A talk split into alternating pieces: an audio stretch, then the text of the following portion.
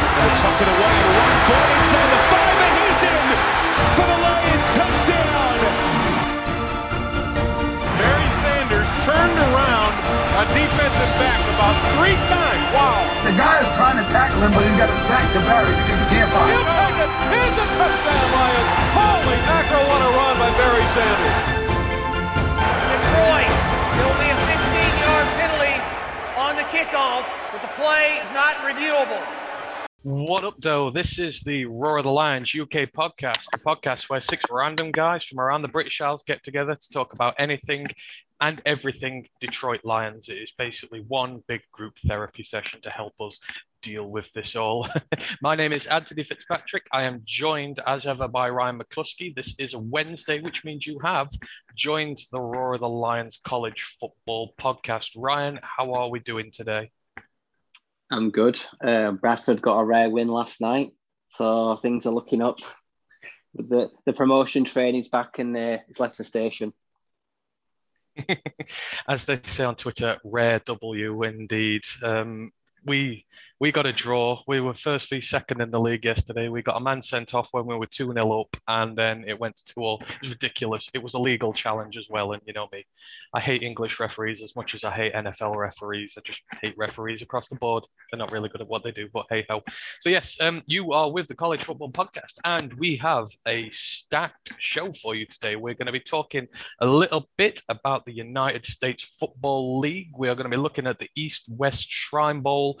We're going to do a roundup of the Senior Bowl, and then we're going to take an initial preview of the Pro Day circuit, because the dates of those are starting to drop and there are a lot of players who we have our eye on. And then when all that is said and done, we'll talk a little bit of draft questions as well that we've had on our socials. Of course, if you're in the comments with us on Twitch or on YouTube, drop your questions, drop your comments in there, and we will read them out as we go. I am in both today, so if you're on Twitch, comment away. You'll be on the show. But we've got a lot to go through. So I am going to pass off to Ryan to start off the show today. Ryan has been taking a look at the reincarnation of the United States Football League, which I believe is coming back in April of this year after a very long hiatus. Ryan, do you want to explain a little bit about USFL to those who have maybe not been around the last time it was here, or to those of us on this side of the Atlantic who probably have no idea what it is?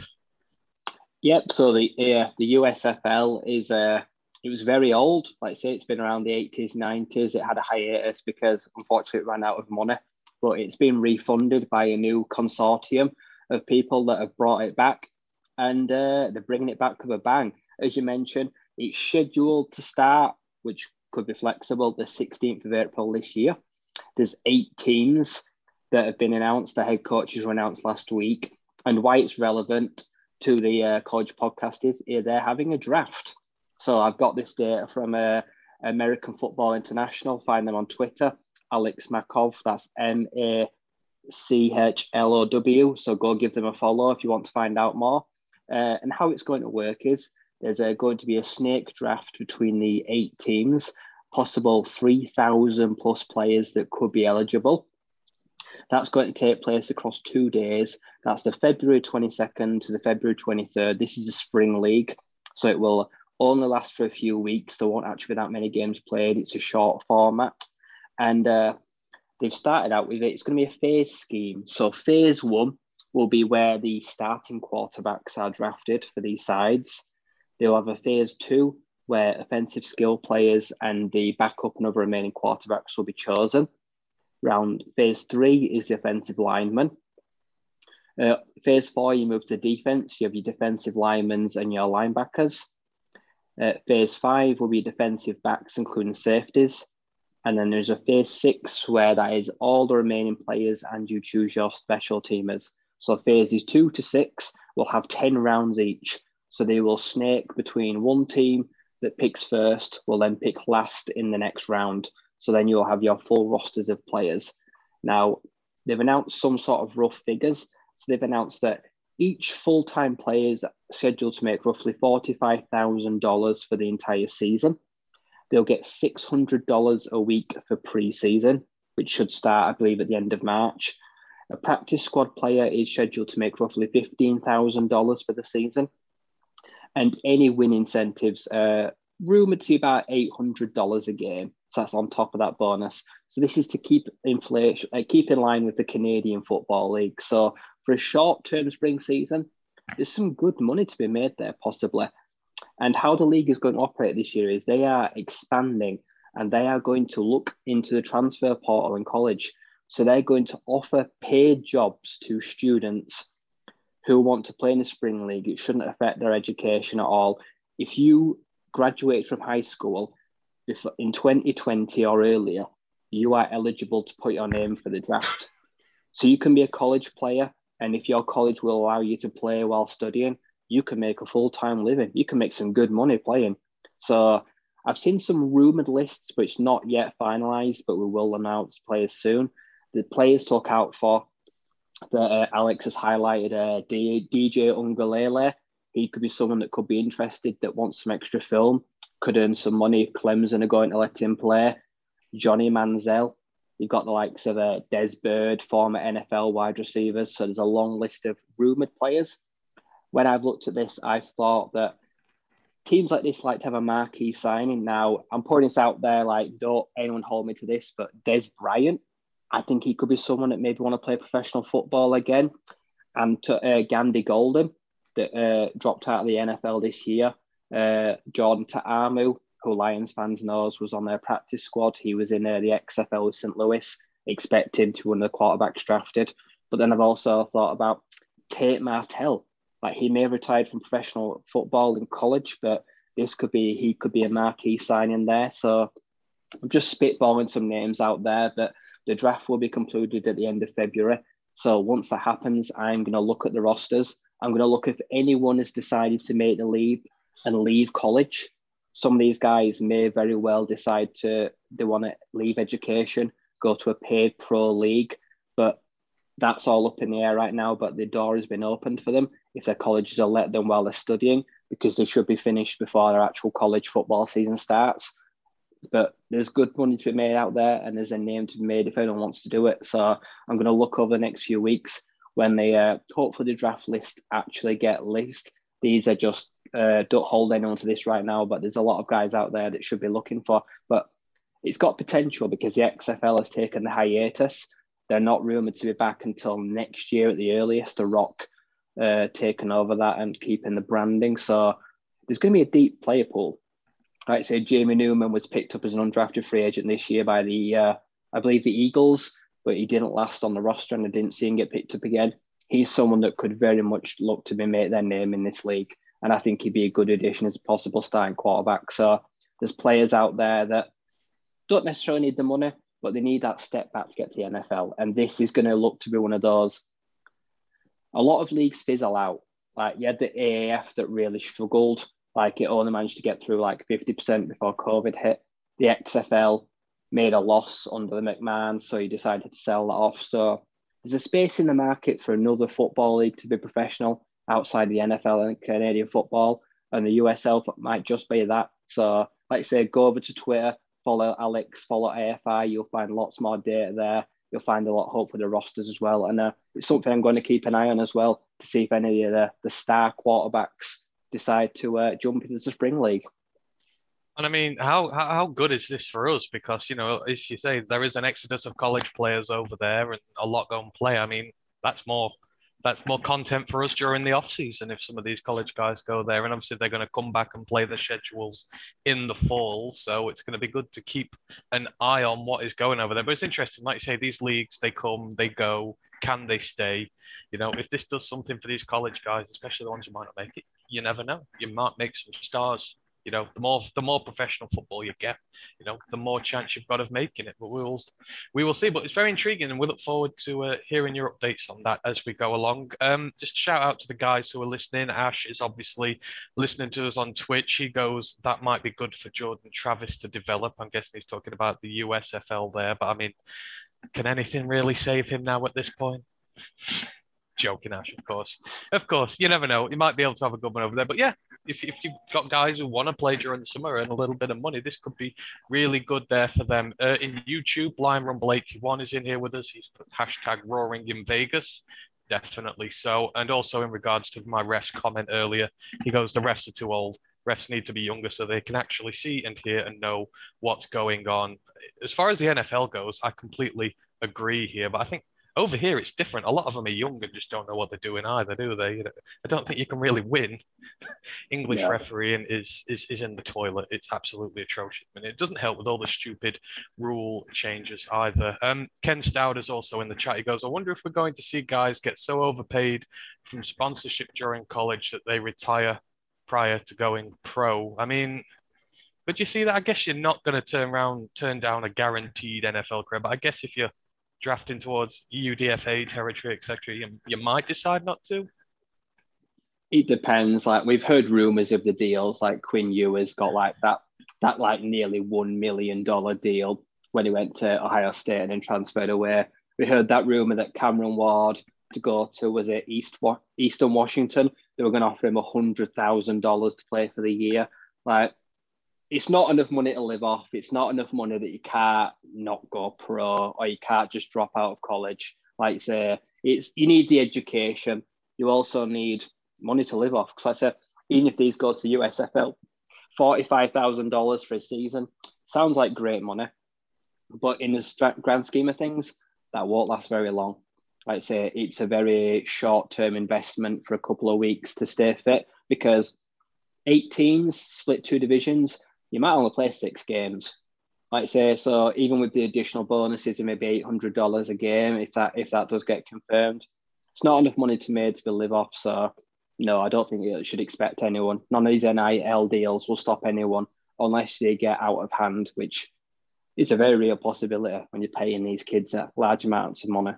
I mean, I guess the only way I could maybe see it impacting this way is if, again, you go into maybe sort of the later date, you know, the day 3 guys, the undrafted free agent guys, if they've got a good sponsorship in college with them and they're earning some decent money and they're getting a degree in, say, engineering, or, you know, if they're going to go into lawyering or anything like that, if they're going to into a profession where they can have a very well-paid, very long career outside of football, I guess maybe then you could say, oh, well, I'll fund that and then go on with it. But I think outside of that, you know, anyone above a day 3 type area is not really even going to consider it. But it's an interesting question, and we'll see in years to come what it's going to do there. But I mean, for me, I like these deals for now. They sort of even the playing field out a little bit between some of these behemoth colleges that just stockpile talent all the time. But, you know, potential to be abused there as everything is. So we'll see what goes on in regards to that. So, yeah, that's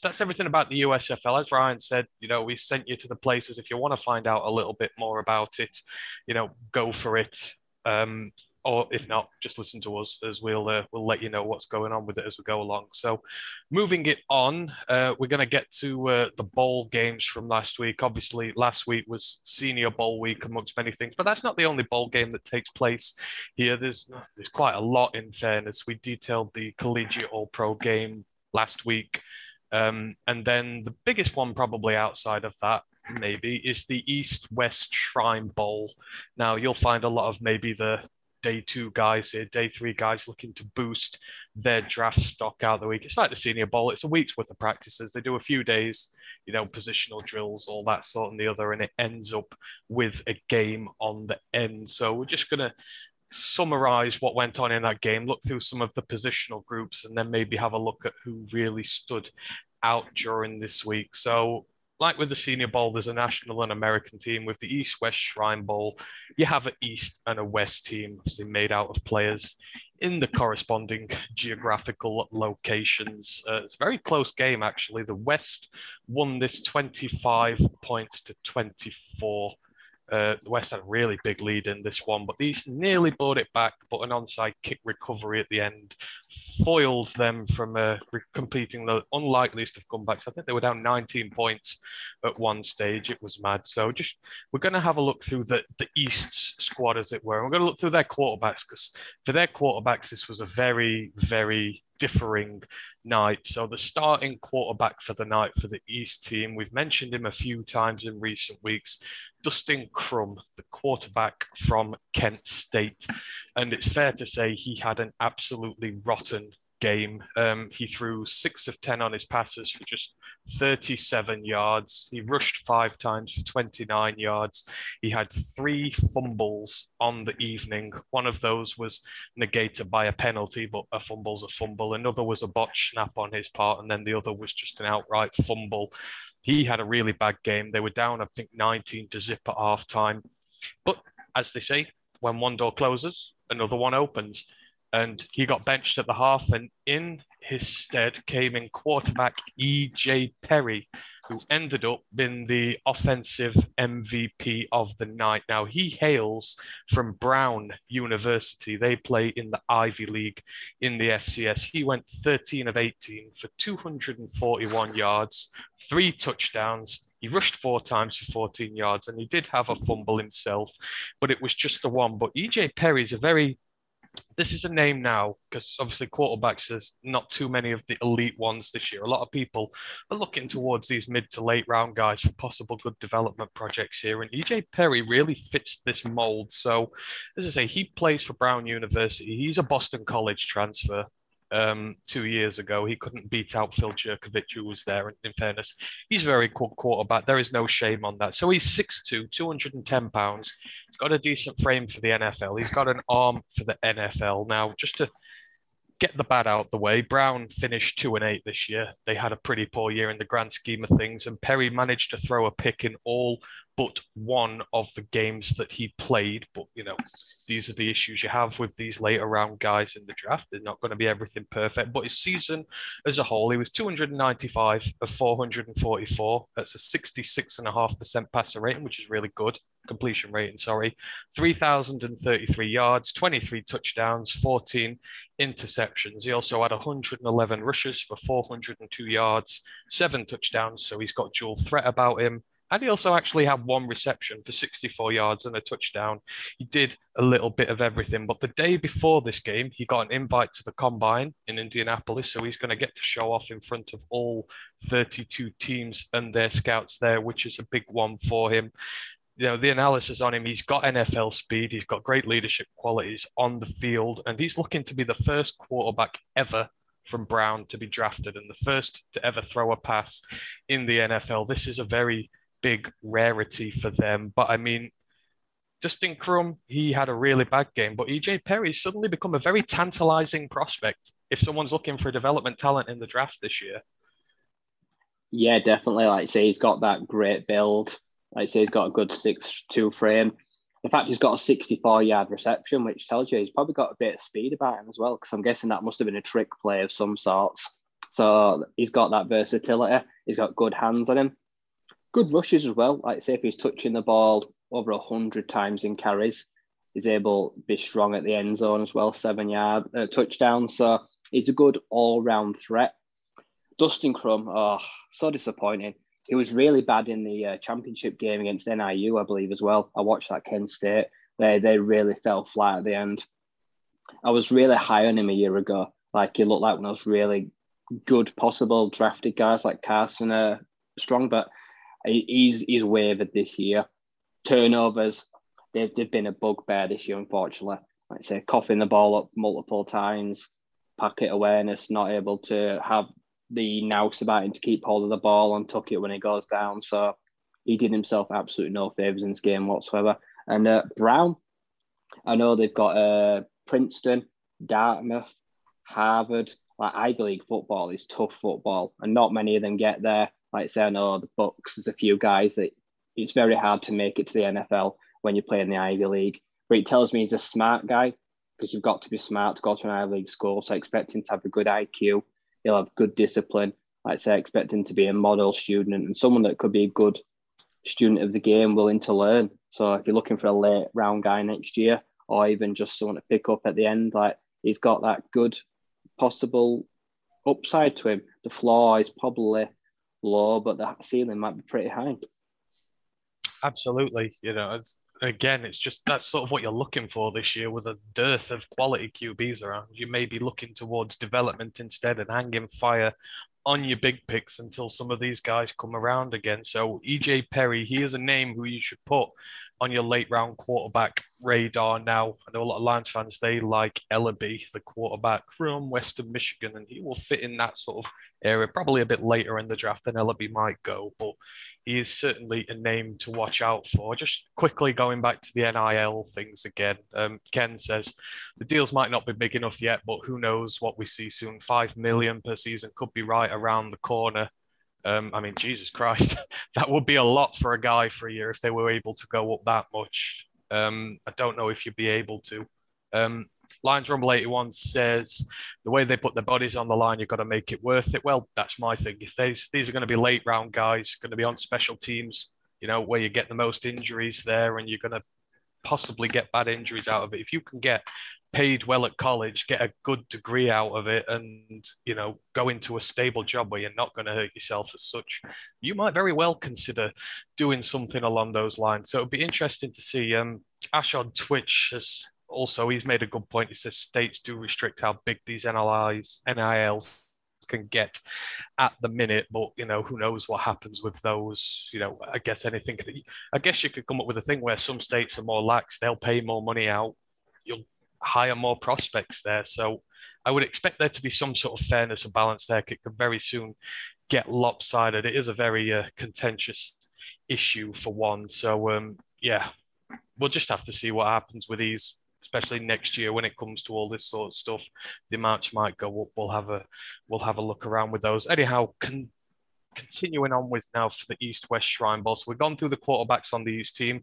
Running backs, they didn't really run the ball. Leddy Brown from West Virginia was the lead guy. He had 4 carries for 16 yards and 1 reception for 3.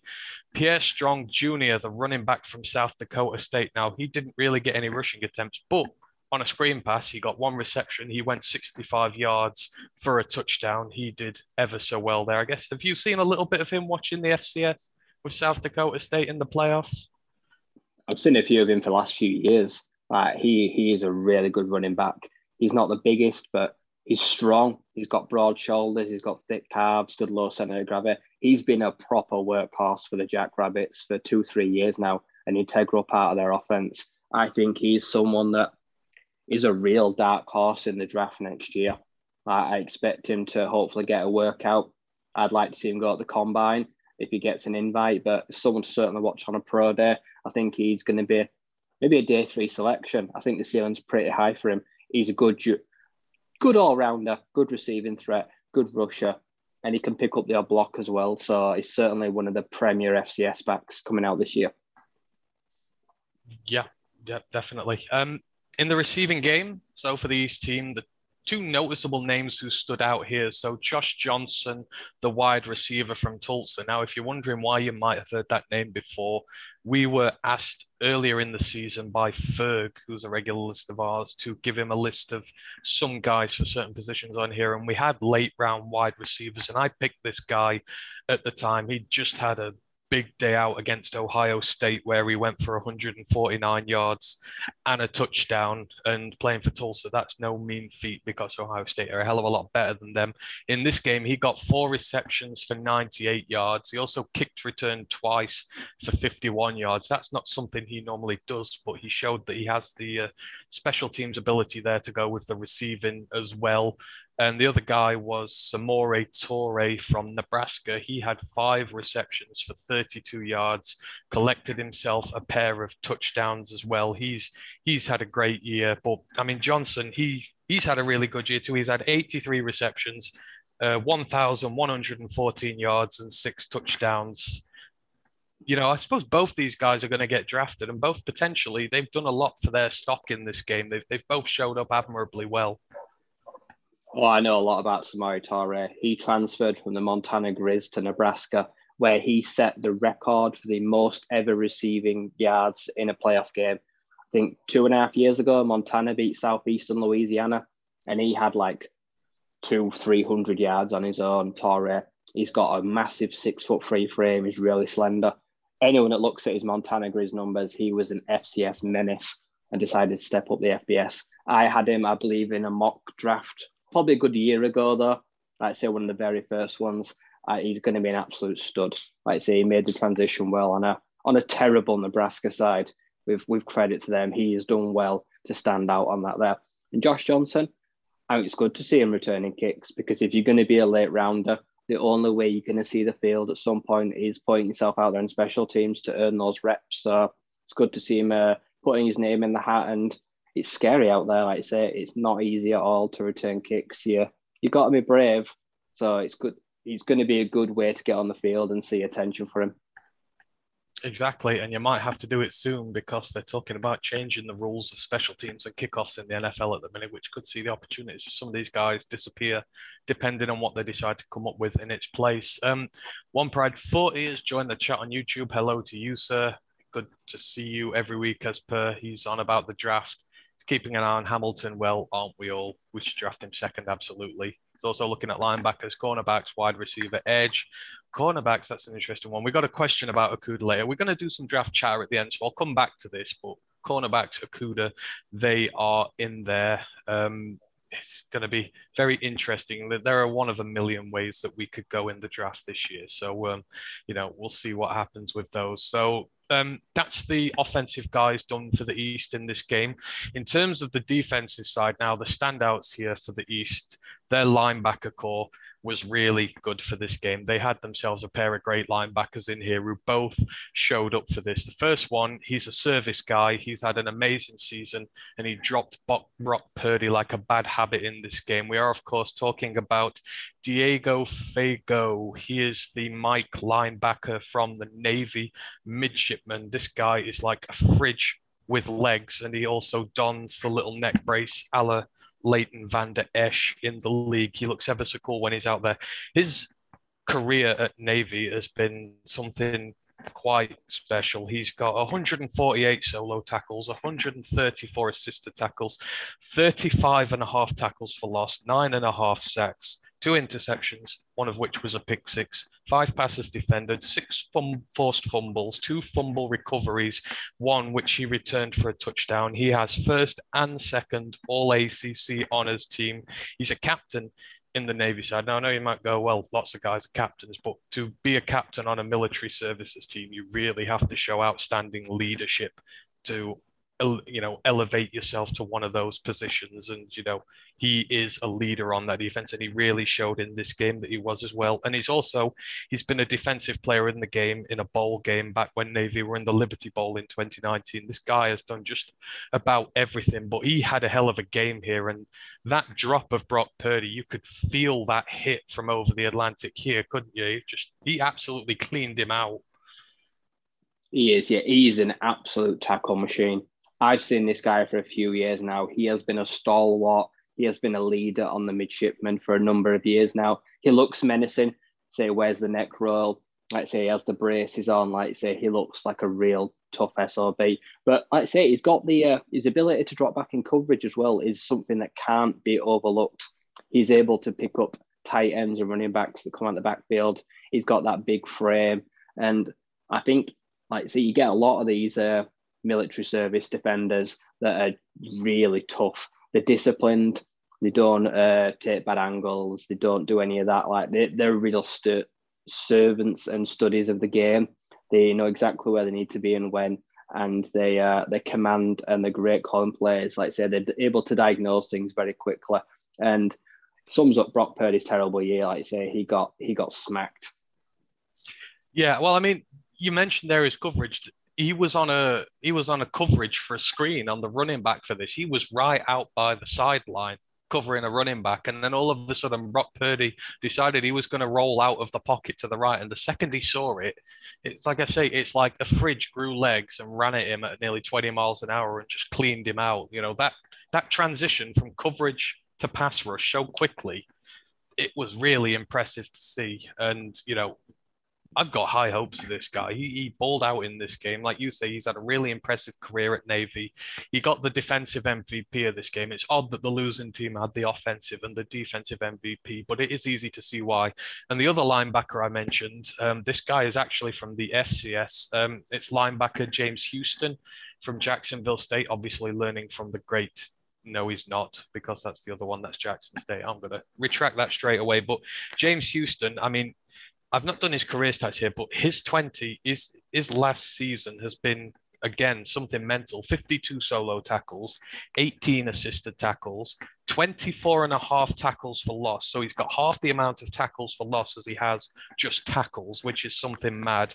And they combined for 143 yards of loss. He's got 16 and a half sacks on the season for 117 yards of loss, 7 forced fumbles, 2 fumble recoveries for 110 yards, one of which was a touchdown, an interception, and 10 quarterback hits. I mean, Christ, this guy has just absolutely dominated everything and everyone he's come up against in the FCS. He used to be a former Florida Gator. They couldn't find a role for him, but Jesus, Jacksonville State, they have. And again, he was another one. He was really good, especially in the run in this game. The amount of run stops he managed to get and tackles for loss was impressive.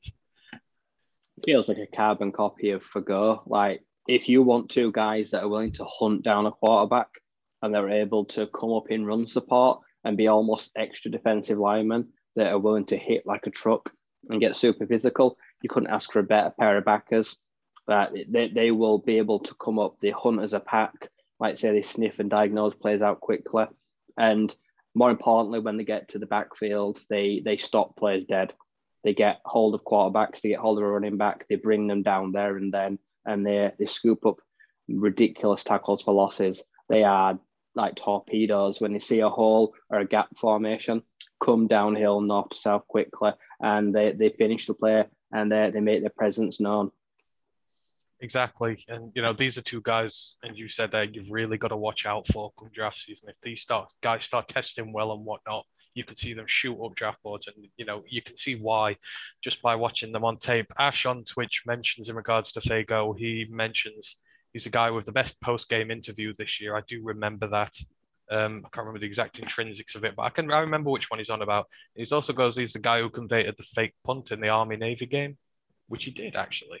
I completely forgot about that. Fair play to him. Det Fan Man has joined us on YouTube. What up, doe, to you? He goes, sounds like Pleasant stays in Motown for another go while the Vikings go with a senior at DC. That is absolutely hilarious. I was really, really scared when Aubrey Pleasant was done out for that job, because not only does it take a coach from us, but it also disrupts, obviously, what is meant to be the succession plan for when Glenn does go. But the Vikings have really screwed this up, and it's funny to see, really, isn't it? But a relief for us if they do go that way. Oh, I'm not getting my hopes up yet. Until I see them hire someone, I'm not going to... I've done this too many times, get attached to guys. Like, say, I'm reserved to losing him until they hire someone. I will consider that it's realistic that it goes, but I don't want him to go at all. No, this has brought up a big thing with us, I guess. It's just, who would you rather lose? Because we know we're going to lose Glenn, but we might keep Pleasant for 3 or 4 years yet. And it's like, oh God, how do you sort of balance this out? But I pray to God that they don't go for Aubrey, but maybe we'll have a bit more of a chat about him in a bit when we're done with all this. But yeah, please, Vikings, stay away from him. You don't want a guy who's on a 3-13-1 team. Go and get someone else. Promise you'll enjoy it. And then finishing off the East's team, special teams need love as well. I've put their punter in there, Tommy Heatherly. He's from Florida International, probably the only mention they'll get regards to the draft this year. He hit 4 punts for 201 yards, so he had a good, clean 50-yard average. Managed to drop one of them in the 20 as well. So for the winning West team, they did surprisingly better on their overall with their quarterbacks. So they used 3 quarterbacks as opposed to the East just using 2. Started off Jack Cohn, Notre Dame. Obviously, we've mentioned Notre Dame enough this year and their quarterback issues, but he seems to have very admirably come back from a funny start. He went 10 of 13 for 91 yards and a touchdown. Didn't really do anything wrong in this game. Skylar Thompson then came in after. He is the Kansas State quarterback. He had a good game, 6 of 9, 76 yards, a touchdown, although he did fumble once. But then came QB Brock Purdy from Iowa State, 3 of 7 for just 17 yards, and he rushed 5 times for just 7 yards. 2 good ones, 1 bad one. Poor Brock Purdy. Like, I remember a year ago, everyone was saying that Iowa State were going to make the playoff. Oh, these are going to be Big 12 champions. They've got Brock Purdy. They've got Xavier, the receiver, he fails me. I can't remember his name. Something Hutchinson, I think it is. And they've got Breece Hall. like this trifecta will lead them to the playoffs. Like say Matt Campbell or Garrett Dunn, and he's had a really rough year. Like Brock Purdy, his draft class has sunk like a stone. Like say he has just struggled. Turnovers, like say also the big arm seems to have disappeared. Like he's relied so heavily on the run game to open up the passing game, and he's looked shaky in the pocket, eating loads of sacks, multiple turnovers, had a torrid year. Skylar Thompson, it's good to see him because he's had a few injuries last few years. Kansas State have done without him and they've struggled at times. He's someone I really like the look of, but he's got that checkered past. Like I say, we've only seen him rarely this year, so it's good to see him get back on the field. And Jack Cohn, for all my complaints about Notre Dame and all my moaning about him this year, like they still managed to somehow get it done most weeks, even if they didn't deserve to. And even though they played three quarterbacks at time, and this guy's in like his sixth year, he still managed to beat off most of the defenders. So he's not the most mobile. He's not the best in the pocket. He's a bit stiff, but he's a solid pocket passer. Like I say, if you give him a good O-line to protect him, which Notre Dame haven't always been able to do this year while they're reloading their class, but he's solid. Like I say, they all offer something very different. Skylar Thompson's a lot more dual threat than Cohen is. He's a lot better out of the pocket. He's a bit more dynamic in that sense. So he had a good trio, like a lot of stuff to keep a defense honest when you've got three different kind of styles like that. Yeah, definitely. But I mean, they're going to have to test like crazy at their pro days, I guess, to really create any buzz about them now. You feel like that's the last state for them now, isn't it? They're really going to have to impress if you want to see them up draft boards. I mean, I think Skylar and Brock are in there. I don't know about Cohen. I guess it is if it's his sixth year, but they're all going to need to test incredibly well. I can't see any of them being drafted at all. But like I say, if they're able to get picked up as maybe an undrafted free agent, they're going to have to test well because Brock Purdy started really well in college, but he's been on a steady decline. Jack Cohn, even if he's only like 23 or 24, he feels like a journeyman. Because he's been like Pickett, he's been around a long time because he's had injuries. He's swapped teams a few times as well. So he needs to prove that he's got that stickability. And Skylar Thompson just needs to prove he can stay healthy. Because at some point there was a Kansas State team a year or two ago that looked phenomenal. Like he was putting 300-400 yards up a week, but then he'd lose him for 6 games with a knock and all that momentum would go away. So he just needs to prove he can do it over a consistent long period, but I think he has maybe the most upside as a dual threat athlete. Yeah, I think if you see any of the three names get called, I think it's Skylar out of the three of them. I would agree. Maybe as a late round flyer in there, but we'll see in regard to those. So moving on to the running back room, the West had a lot more success with their running backs. Ty Chandler, we've mentioned his name. He had a slow start at UNC this year, but ended up being one of the best running backs probably in college football. He had one of the most impressive weeks out of anybody at the Senior Bowl. He tested incredibly well. He looked so good and smooth when running the ball. And during the game, he went 11 carries for 69 yards. He had a couple of big, important runs in there, which he made out of nothing. He had a reception for 8 yards as well. He did have one fumble, but a small blot on a big copybook there for him. You know, he just had a great week and he's done his stock when eventually he does declare no end of good, potentially the next great running back out of UNC. And then the other one, Florida State's running back, Deshaun Corbin. Now, we're mentioning Florida State and we're not saying JJ or we're not taking the mick out of Jordan Travis. I think this must be the first time we've mentioned them and it's not been one of them two ever. So this is a big thing for us. He got 8 rushes for 50 yards and a touchdown. He also got a reception for 5 yards. These two looked very impressive on the day. They kept the chains moving. They kept this offense going, especially in that first half. And they both looked really impressive. And Ty Chandler, he's just looked great. After a really slow start for UNC, he looks the real deal now, doesn't he? He does, yeah. It was a common thing where UNC didn't look good when he didn't play well. Or if he wasn't there, they really struggled. Sam Howell really needed a compliment, and Chandler at times was able to offer that spark and get them over the line. He's really physical. Like I say, he looks and plays bigger than that 5'11", 6-foot frame. He likes to go big contact. He's got a reasonable turn of speed when he hits open field. He's able to finish off players, but He's someone that you could consider a workhorse back. He didn't have to share carries with too many people. He was able to put a team on his back at times and looked pretty dependable. I'd like to see him with another year under his belt. I think he could be one of the premier backs coming out in the next class, like I say. But he looked good this year, and he was one of the main factors that UNC managed to get so many wins. Him and Howell really carried that entire team for the best part. Yeah, agreed. And say him and Corbin, they formed a good running back duo on the day for the West Side. A big part of why they won, and we'll see what more comes of Corbin as well. I'm sure Ash will be able to tell us more about him, although he hasn't previously, so I don't know. Maybe he's just come out of nowhere. In the receiving game, top receiver for the day was Tay Martin from Oklahoma State. He had 4 receptions for 47 yards.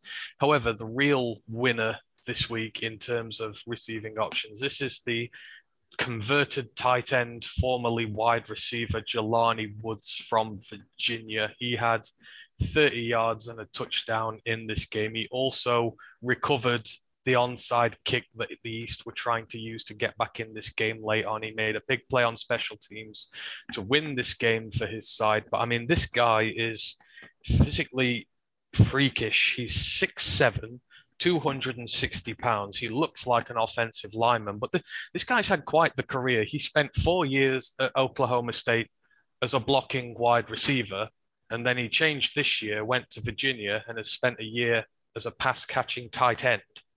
You usually do that the other way around, I must say, but he is a matchup nightmare. And as we know, Dan Campbell loves his matchup nightmares. But in a tight end market where outside of Trey McBride, there's no big second guy behind him, he has tested so well. He runs routes as smoothly as a receiver does. That must come back from his receiving days. But his frame, he blocks like a champion as well. I mean, probably maybe the biggest winner of all this week from the East-West Shrine Bowl. Yeah, I think he was really wasted at Oklahoma State. I don't think they utilised him at all properly how they should have done. Should have brought him on the line, like you say, not had him blocking out there, made him expanded his route tree, have him as a pass-catching tight end, because, as you mentioned, physically imposing, there aren't many tight ends even eligible that are anywhere near his size. He's got big, broad shoulders. He's got a good catch radius. And he's able to catch and block. Like, not many tight ends in this class can do that. They can either do one or the other. But he's had good experience and a nice blend of both. And he could be a really complementary weapon, especially in the red zone. Think of like someone like Kyle Rudolph, who's nearly 6'7". He's not the best in the open field, but when he comes down and the field gets narrower, that's when he kind of comes alive and you're able to look for him when it matters in the end zone. I think this guy could be someone like that that could be really good at gobbling up touchdowns. The guy you looked for when you look for the far end or the corner of the end zone. I think that's where he might do his best business. Yeah, absolutely. I mean, I've been watching some tape on him today on the back of this. Just, geez, yeah, the guy's huge. He can break tackles. He can block. He can do everything you want a tight end to do. And with that route running ability as well, he provides a tantalizing option. If you want a tight end a little later on in the draft and you're not willing to spend high on McBride, that's the direction you want to be looking in if you want something similar for sure. And I'm going to be really interested to see his pro day, but more on that in a little bit. Rounding out the receiving group for the West Side, Stanley Berryhill III from Arizona, your nearest and dearest rivals. He got 30 yards. As did Jareth Stearns, the star wide receiver from Western Kentucky. A bit of a quiet game for him. And their last touchdown was scored by Tegan Quitoriano, who's the tight end from Oklahoma State. And just to round it off with hashtag love for special teams, their punter Ryan Stonehouse from Colorado State. He hit 3 for 128. He hit them all in the 20. He did really well in pinning the East back in their own territory. And you saw some of the training from this guy in their training sessions. Man, this guy could smack it an absolute mile. Not that we need to be looking at punters, thankfully, but he gets his love there. Outside of the game, there are a few more guys who stood out during the week. I don't know if you know too much about this guy, but he's in your league. Kyle Phillips, the wide receiver from UCLA, Reports on him as he dominated every single aspect of the practice here. He won all his one-on-ones. He was able to create separation, and he got to showcase his bodywork skills as well, because some of the QB throwing was errant. But by all accounts, he's had one of the best weeks of everybody there. Did you see much of him? Obviously, Pac-12 rivals there. Was he on a radar at all? Him and Stanley Berryhill. I know both of them very well. I've seen a lot of them this year. I'd say Phillips has to say he's got a nice smooth route running, uses his body really well. He's able to be strong at the point of impact, but he's also able to adjust, as you say. If the throw's not good, it's a bit above him or behind him. He's got the high enough IQ to reach behind him, go up and get it. I think he's someone that works good in tight spaces, stretch the field. He's someone that'll be really good at the sideline, like say when he's able to haul in passes if it's a bit too far in front of him. So he's someone that's able to use his hands and use space. Like say, he may not always be able to get away from guys, but coming off the line of scrimmage, someone that you look for early, and he's able to make adjustments and key downs. And Berryhill, Arizona State, we won the Territorial Cup again, but he was a bit of an issue. I remember he scored a touchdown for Arizona. I know Jordan Merriott on Twitter, he looks at the Pac-12 as well. He loves Stanley a lot. He's a smaller guy, plays out the slot, but he's got elite speed. He's got good hands as well for someone that's a bit smaller. You expect to see him possibly on Sundays, but he's a nice route runner as well. So two good examples of lesser known Pac-12 guys, I think, that might have good chances to possibly get picked up next year. Definitely. And sort of rounding out the wide receivers who did well this week as well. We've mentioned him a few times because he's the best named wide receiver of the lot of them this year. That is, of course, Charleston Rambo from the Miami Hurricanes. Didn't really do much in the game, but he had a really good week. He got the catch of the week, which was an award that gets voted on there. It was an absolute snag and a half. You can see it on Twitter, but he was another one who won his one-on-one drills consistently. He's probably one of the best route runners out of a lot of them at this draft. His hands were really good, and his release package is also monumentally good. He was on a bad Miami side this year, but we mentioned his names plenty of weeks for coming up with some big numbers and some good stats from the week. I've seen him projected a lot in the middle rounds here. I think he's going to do well for himself this year. I've seen a lot of Lions fans putting him in there as well. Don't know whether it's for the name or the player, but, he's not done himself any harm either. No, I remember Rambo when he came out. I think he was a really high-level project. He had a good star rating coming out of college. In his early days at college, it didn't really work out. I think, was he a Sooner? I feel like he might have been at Oklahoma and transferred. I know it wasn't always at Miami. It didn't work out for him there, like I say, but it doesn't a lot as soon as these days. Came to Miami, and I think what you have to say is inconsistency. Like I say, he can be electric. He can be a super weapon on the day. He's able to take the roof off defenses. He can make those spectacular catches. But then a week later, he might completely go missing. I think the only what I want to see him work on is probably discipline, blocking, things like that. Because I know he's got an excellent catch radius and he's really athletic. I just want to see a bit more discipline, sustaining blocks as well, keeping concentration at times. But all the talent's there. It's just can he use it and maintain it, I think. Yeah, agreed. Hopefully he finds himself the right home that will be able to utilise him properly in the NFL, but he's got a good chance there, and he's given himself the best possible chance in the lead up to the draft here.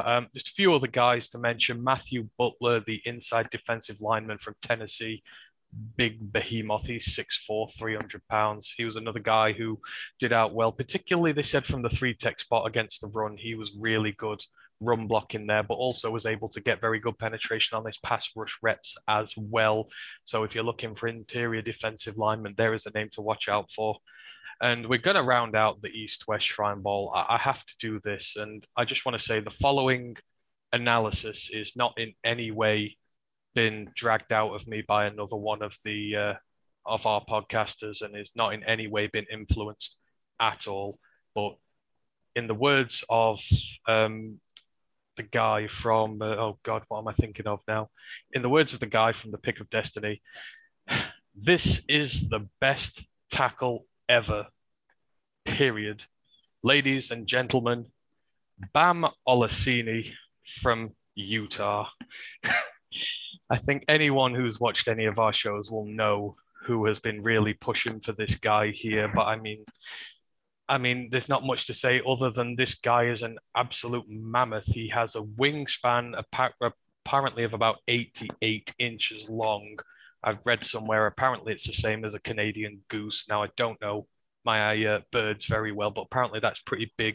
And apparently it will be the biggest in the NFL as well, if and when he is drafted. You may remember him if you've watched anything at all this year. When you watched the Pac-12 title game, he was the guy who kept Kayvon Thibodeau from doing anything at all. He was just an absolute monster in that game.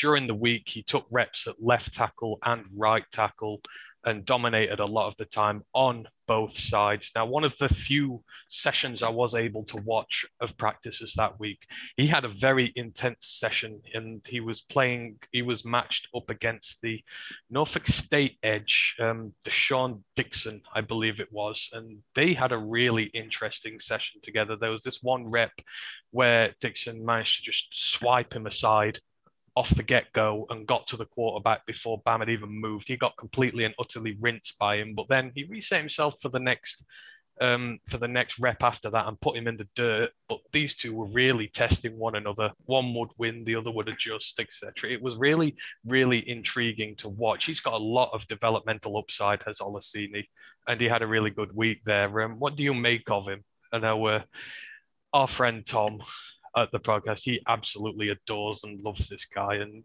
quite rightfully so. There is a lot to like about this guy.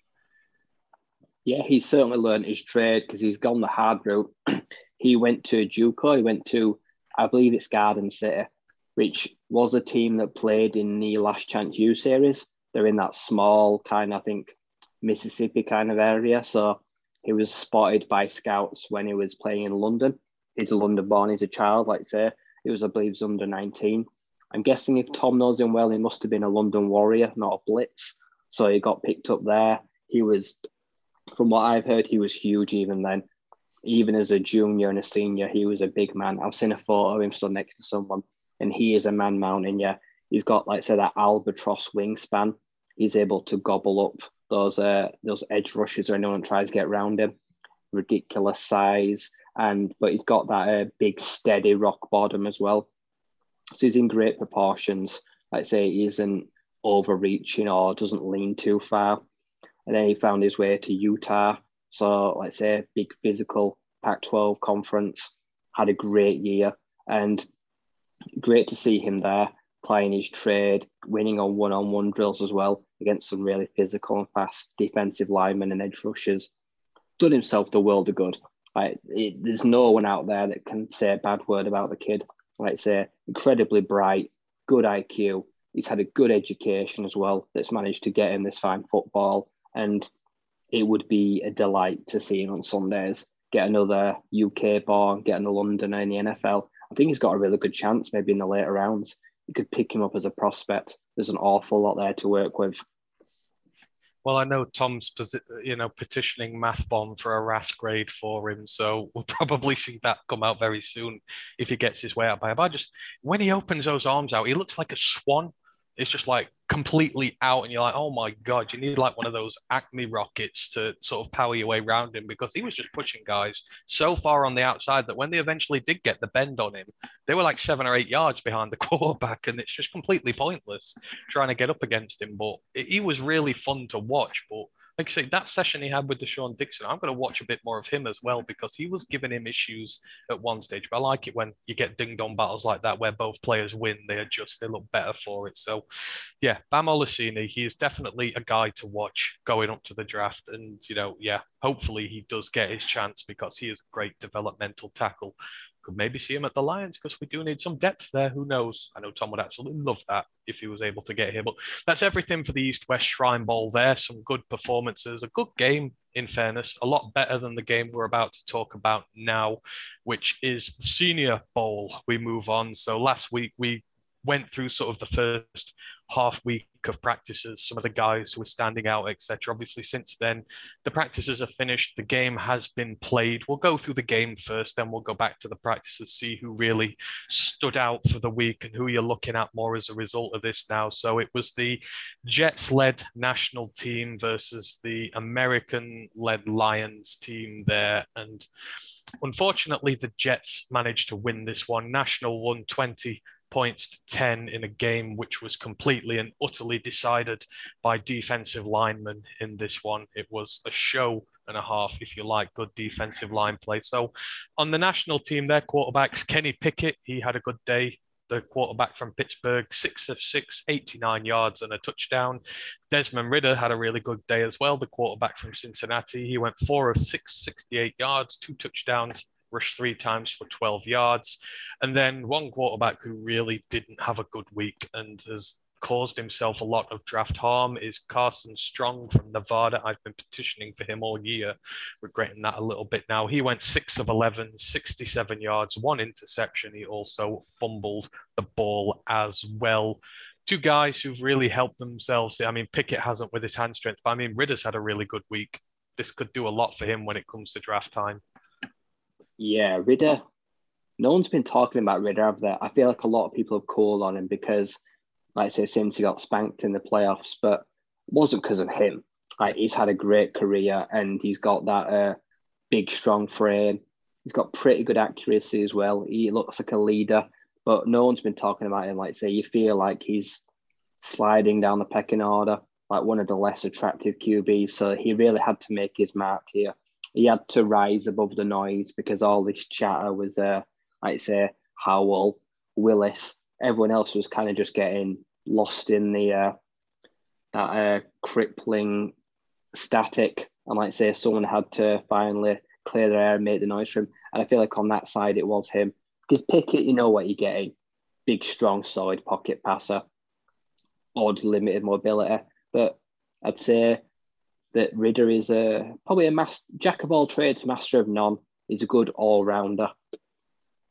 Yeah, and it gives you good upside if you're going to get him. You can certainly mould him into the quarterback you want him to be there. Just a quick set aside to the chat. Chrome is in the chat. What up, Doe, to you? Thank you for joining us, as always. Lion Rumble's still in there with us. Thank you. I hope you're enjoying the show. He says, I was pulling for Carson as well. Yeah, it's a shame with him. I've loved him on the Nevada team. And if one thing, he's shown that his knee is not as big an issue as everyone is making out. So that may help him. But some of the other things this week have really gone against him. And he's one of the quarterbacks who's going to need an incredibly good pro day and a combine, really, to re-energize his stock here. Although, you know, it might mean he drops to a point where he becomes really valuable in the draft. You just don't know. These things work in strange ways. The running back room for National, you know, the American team didn't deal with this really well at all. Their running backs dominated us. First one you'll know because he's an Arizona State guy and Ryan's mentioned him enough. That's obviously Rashad White. He went 11 carries, 52 yards. He had a reception for 7 yards as well. And then Abram Smith, the running back I love from Baylor, he had 11 carries for 48 yards. He also got 2 receptions for 19 yards and a touchdown. These two guys did themselves no harm at all when it came to the draft with this. Both were very impressive. They gained the hard yards and really put forward a case to getting drafted higher than people suspected. Yeah, these are two people that probably weren't getting talked about when the actual squads were announced. Like, people were overlooking them. Everyone overlooks Pac-12. Everyone kind of craps on it, even me at best of times, but I'm allowed to because I'm a fan of it. But Rashad White is the best pass-catching back in this class, and I will die on that hill. He needed to prove that he could do the solid, dirty work running the ball, which in this game he did. He got those tough yards, like say that 4.9, that 5.1 yard average. It's not a lot, but it's enough to prove that he's able to run between the tackles. And he's got a huge frame. Like, those proper measurements came out. He's one of the biggest backs at like 6'2", 210, 215. I remember when Kalen Ballage came out bigger, Arizona State had all the hype in the world, fell totally flat. I don't think that's going to happen this time. Rashad is a different animal, and he's a much better dynamic pass weapon. And then Abram Smith on the other side, he is a bruiser. Like I say, he was in that heavy Baylor run offense, and I feel like he's someone that will really do some dirty work between the tackles at the next level. So these two really complemented each other well. Yeah, absolutely. I just like the way they just garnered the hard yards. I loved Abram Smith in this one as well. I know Rashad did well. He got some of the bigger runs of the day. He was able to break separation, but Abram Smith just trucked through people like a tank. Just exactly what I thought he'd be. And he's going to be an intriguing prospect if he's still down there quite later on in the draft. I'm looking forward to seeing if he falls far enough, whether he may be in contention there for us. Thank you all guys in the chat there. Lions Rumble says, great show, fellas. I'm digging you guys are digging in the crates for draft gems. Well, we really appreciate that, Lions Rumble. So we started this show to try and do this a little bit more, just to try and sift through all the mounds of information in the draft and try and make it a little easier. Try and find some of these guys who people aren't focusing on. We're really glad you're enjoying it. Thanks ever so much again. That does mean a hell of a lot to us.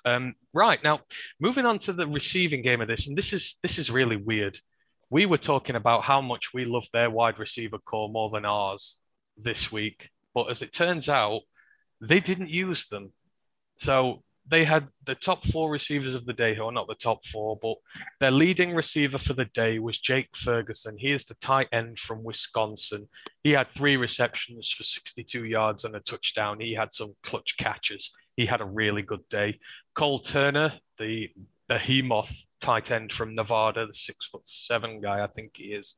He had 2 receptions for 44 yards, another who made some big plays when he needed to.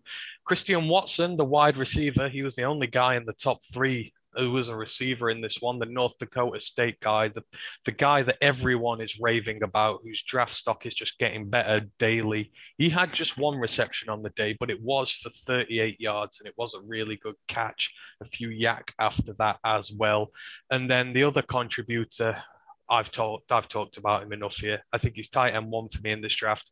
Trey McBride, Colorado State. He had 2 receptions, only 12 yards, but he got a touchdown, and an impressive touchdown it was. I mean, I don't think you'd have thought the 3 biggest contributors on this team would be tight ends when we looked at their wide receiver and tight end units last week. We were really jealous they didn't have some of these guys, but they didn't use them.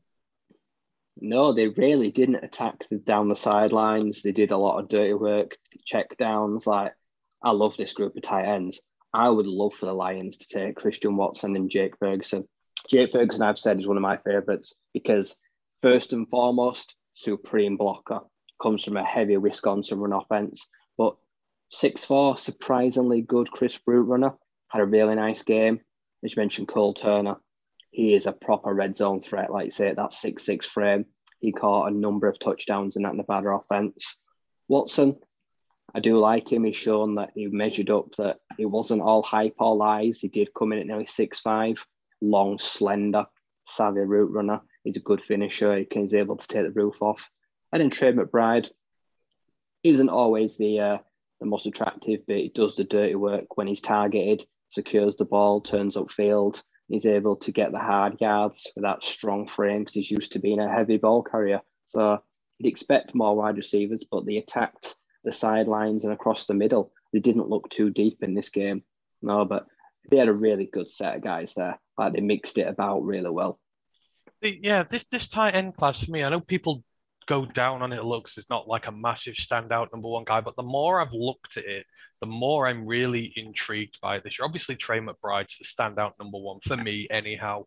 You know, you only have to look at his sparring sessions with Jalen Petre during the week in practice. Jalen Petre had one of the best weeks of anyone at the Senior Bowl, but he got absolutely dominated by Trey McBride, just such as he's used his frame to be a complete and utter mismatch against him. But then you've got guys, like you say, Jake Ferguson's really good. Cole Turner, I would love.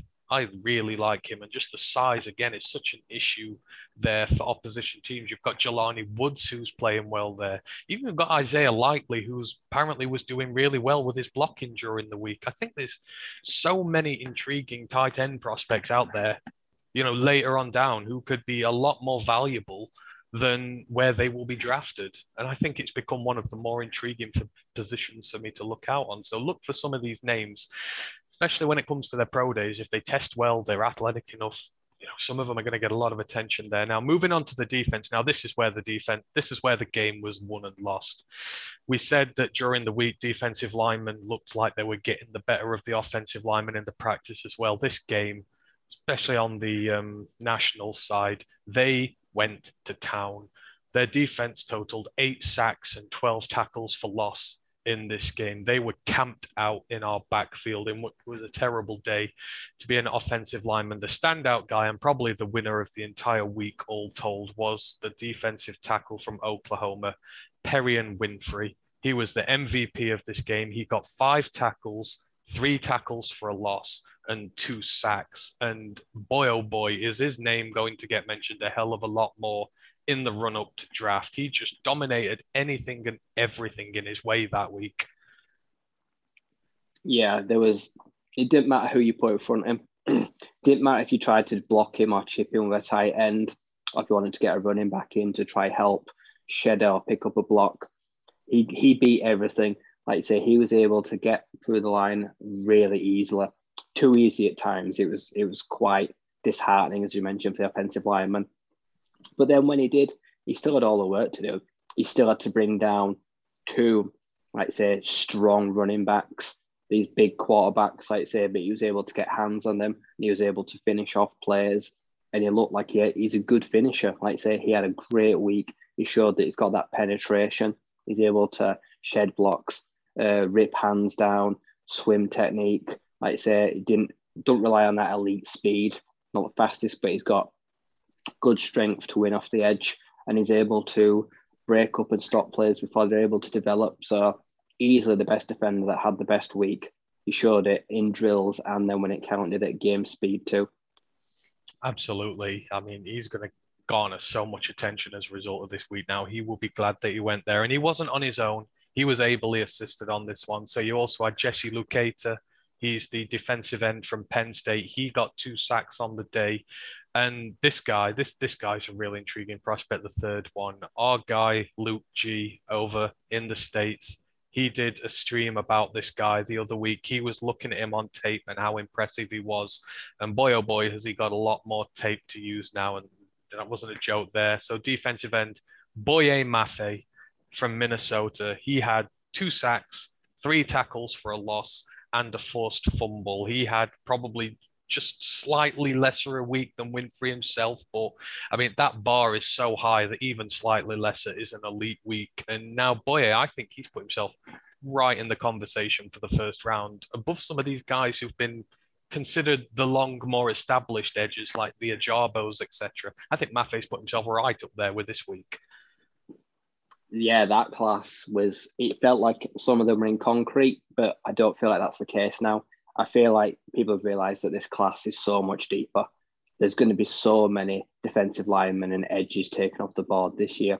Like I say, Minnesota didn't have a good year. It was not good by their standards, but he was a consistent threat off the edge, one of the mainstays on that defence. And he was able to show this week that even among some of the more flashier, sexier names, like I say, people didn't know who what, he was able to be one of the strong stalwarts on the defensive line. Like I say, managed to get to the quarterback a few times, was able to beat whoever they're in front of him, and make big plays when it counted, force the fumble, like I say, stop to drive dead, and very effective when used as a weapon, trying to get into the backfield. Exactly. And, you know, I know our good friend Luke G will be grinning like a Cheshire cat after that game, because he only did the analysis last week and people were like, maybe he could be there, but then he goes and has that game in the Senior Bowl and it's just like, yeah, this guy is absolutely for real. And then finishing off their defense, they had the Baylor safety pair of JT Woods and Jalen Petra. Woods got the interception off Bailey Zappa to seal out the game, if I remember rightly, if I'm thinking correctly, and Petra had a good game himself. They had a stacked defense and they came to play. A lot of people who've put themselves in really good consideration for the draft. Now, on the American team, quarterbacks, it was a little bit more iffy than the national side. Bailey Zappa led the way, the quarterback from Western Kentucky. He went 8 of 13 for 103 yards and a pick of JT Woods, as aforementioned.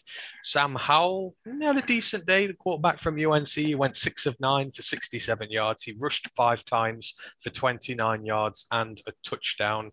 And then the last guy, and we're going to talk about this first because there's been so much we've seen written about him this week. We're talking about Malik Willis, the Liberty quarterback, 2 of 4 for 11 yards. That was his contribution. He had 4 rushes for 54 yards. He had the really big run that everyone was raving about just before he got pulled out the game. But after Senior Bowl week, there are so many people saying, take him at 2, take him at 2. I mean, have I missed something? That did this week show that he's now not just a fringe round one prospect and a number 2 pick? Is it just me, or am I justified in being completely shocked by this new found level of wanting for him at number 2? Oh no, he shouldn't be anywhere near number 2. Like, can people understand that this was an exhibition game? Like, this was played where it's full tilt, but it's kind of thud. Like, it's not go out there and light each other up. Like, it don't matter who wins, who loses. The practices were really good. Like, I saw Malik Willis was pretty accurate, but then they didn't ask him to throw the ball, which is kind of weird because it doesn't match up with how he practiced all week. He wasn't throwing. But we know for a fact he's a dynamic rusher and he's a great runner of the ball. We've already known that for the last 2 years, so there wasn't anything new there. Have people learned anything new about Malik Willis? Well, no, you haven't. You've learned that he's great, he's got good accuracy, but when he's panicked or when there's a defense in his face, they can make mistakes out of him. But if you give him the ball in his hands on a designed run, or if someone flushes him out of the pocket, he can potentially make magic happen with his feet. So I didn't learn anything new. So I don't understand why anyone is bumping him up so high.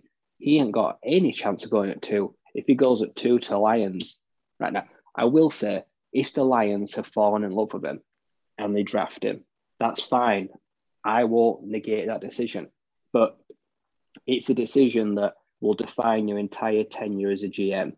If it doesn't work out well, you will have to hang your head and you have to answer for that one day.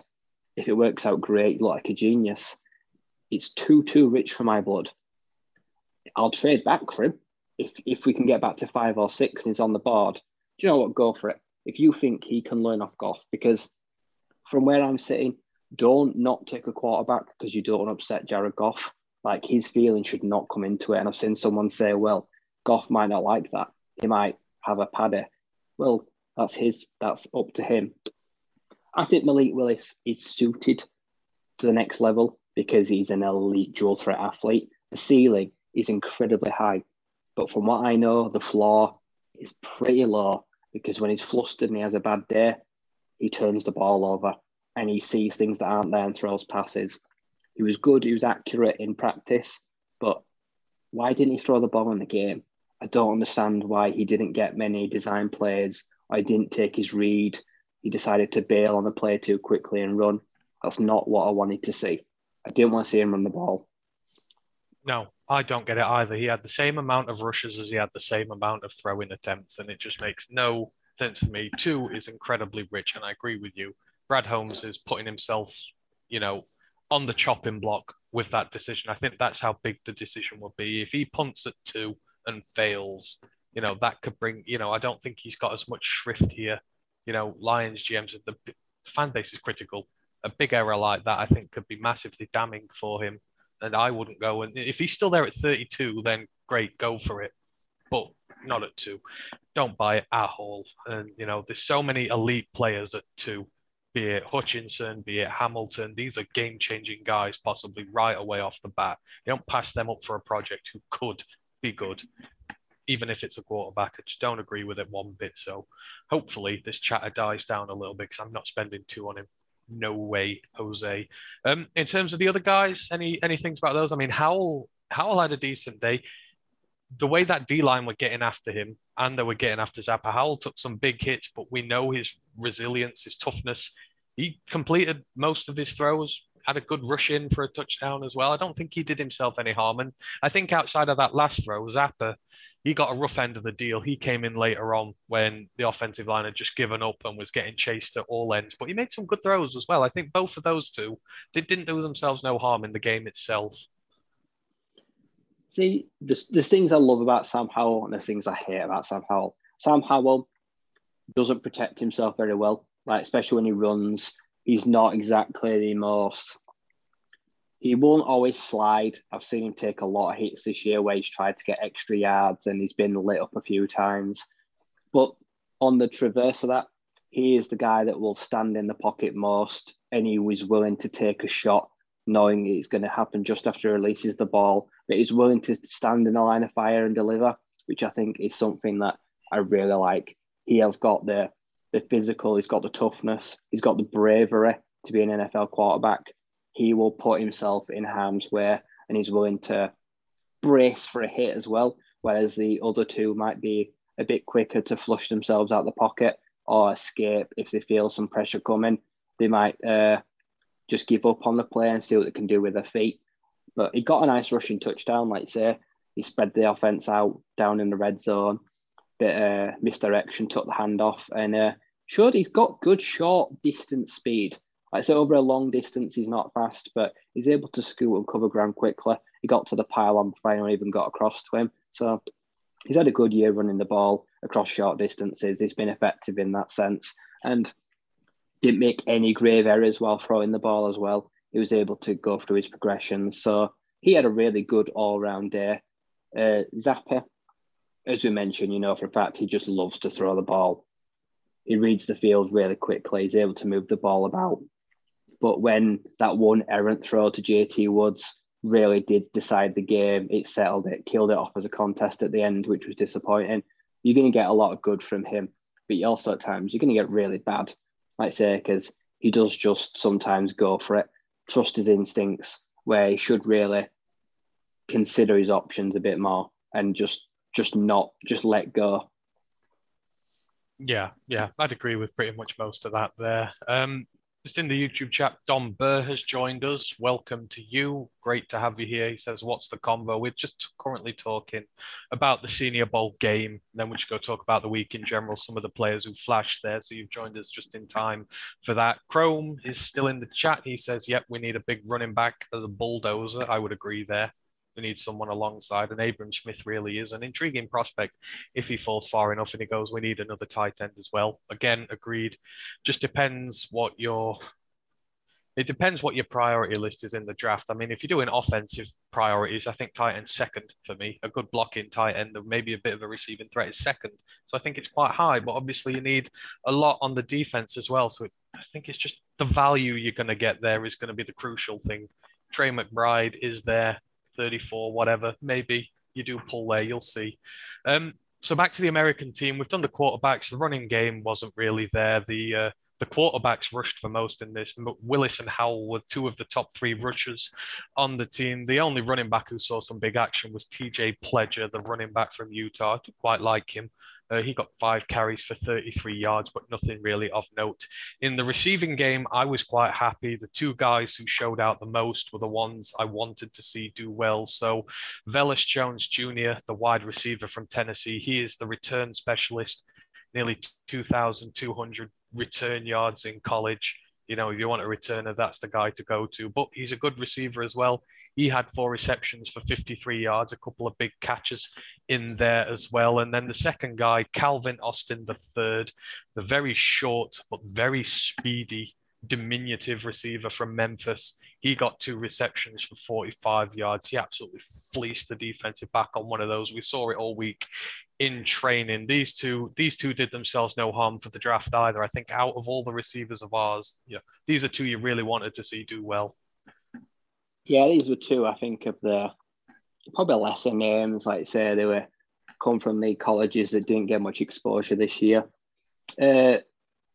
Austin III, like say, he's a speed freak. If you give him too much room or you give him enough room or cushion to get up to speed, he's going to burn you.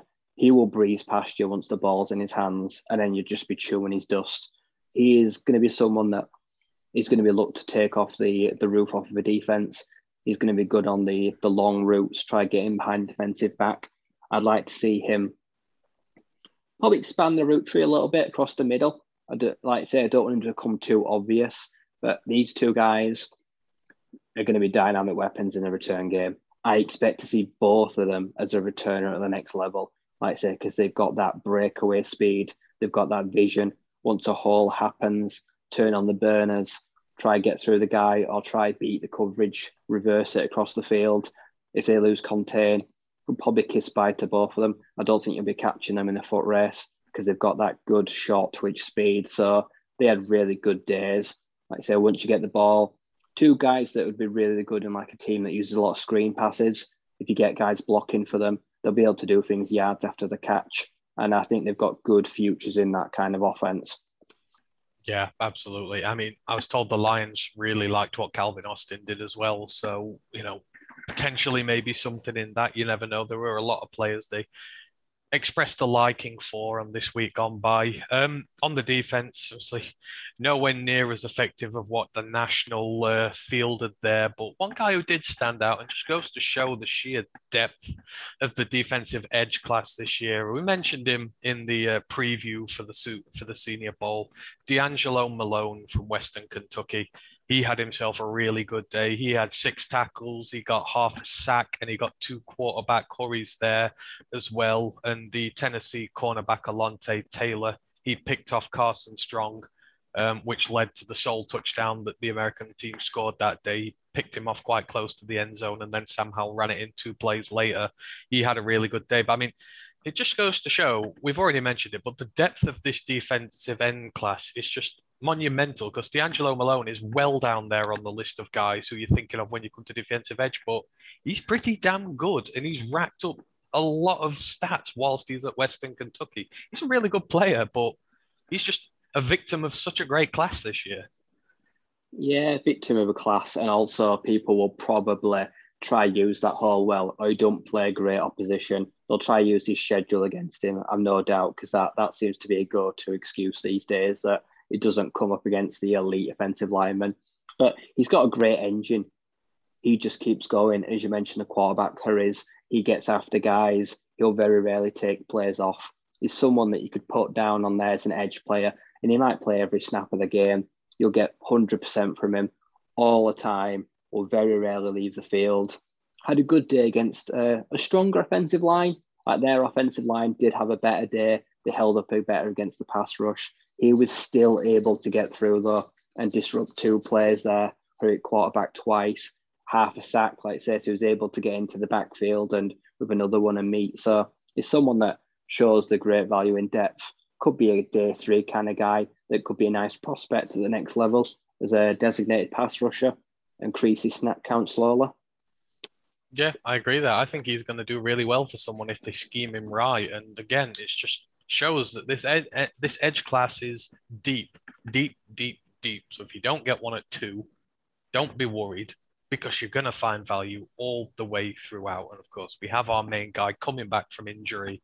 So there's potential for a lot of schemes we can get in place there. So that's in terms of everything for the game. Now, we'll do some mentions about players during the week who impressed. And, feel free to mention anyone you want here. But there's a few guys I put down. The first one's very intriguing I've put here, and that's Connor Hayward, our fullback. The Lions were saying a lot of very nice things about Connor Hayward. Obviously, it's his versatility as a H-back. He can do a lot there. He showed that versatility in practice, but there was a particular play during the game when I think he came in on, was it 4th and 2, 4th and 3, and he was hit before he got to the line of scrimmage, and he bulldozed his way over the line. He got about 4 or 5 yards after contact and just manhandled his defender over the line. This is what you're going to get with him.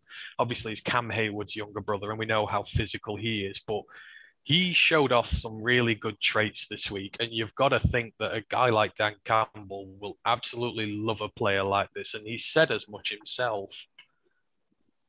Yeah, I think H-back is one of those interesting positions, how teams use them. You've got Kyle Juszczyk, you've got Pat Ricard. They're maybe the 2 most notable H-backs in the NFL that can be used for a plethora of things. The Lions are kind of killing we're kind of calling out for that player. Like, say, Kabinda isn't as versatile. Like, say, you don't know if he'll even return. There's also that hole at likes of tight ends. Connor Hayward, like, say, he's got aggression, which is showed than that player there. Like, he was not going to be stopped, even though he was hit before the line to gain. He was able to take the man with him. So he's explosive in short areas. He's a good, solid blocker. I'd like him also, trust him to protect the quarterback. He's able to pick up blocks. And then if you work on expanding the route tree, if you were to put him on the line as an inline tight end or push him out into the slot, I think you could be really surprised at what he'd do. Like I say, not the quickest, not the strongest, but he's got good athleticism for the position, which, like I say, is also versatility is also a key word there. You can do multiple things with him. So he's someone that could, I think, work his way up through special teams and then make sure that he's valuable enough to keep a roster spot. I think is someone that the Lions will really like. And where his position is, that kind of hybrid guy, it won't garner huge amount of capital. This could be a guy that's taking a 6th or 7th round that could elevate himself very quickly to a starter and an offense that's able to successfully work out a H-back or someone that's able to use him in specific and different ways on an offense. Yeah, I think you've got to keep a very close eye on Jason Kabinda here because obviously he's out of contract this year. Now, if the Lions decide not to bring him back, or they give him a contract, and if you look at what that contract does, if you can get out of it cheap, I think that's a massive indicator that they will go for him because obviously you don't carry 2 fullbacks on a team into the season. Now, I know they really like this guy, but you know we love Jason Kabinda and what he does here, but I think it's going to be very telling as to what happens. If they like Connor Hayward in any way, shape, or form, you're going to see something with Kabinda, either him being released or being bought back on a contract which is cheap to get out of. So that's one closely to watch out for. Other guys who've done well, Damone Pierce, the Florida running back, had a really good week, and he was talked about by the Lions. They said they were really impressed with how he played, not just his running back skills, but his prowess out the backfield. Do you reckon it is just words they're saying, or do you reckon there would be genuine interest in there? Because running back is a contentious one for this draft. You certainly don't want to be taking one early, but early is potentially where he could be going.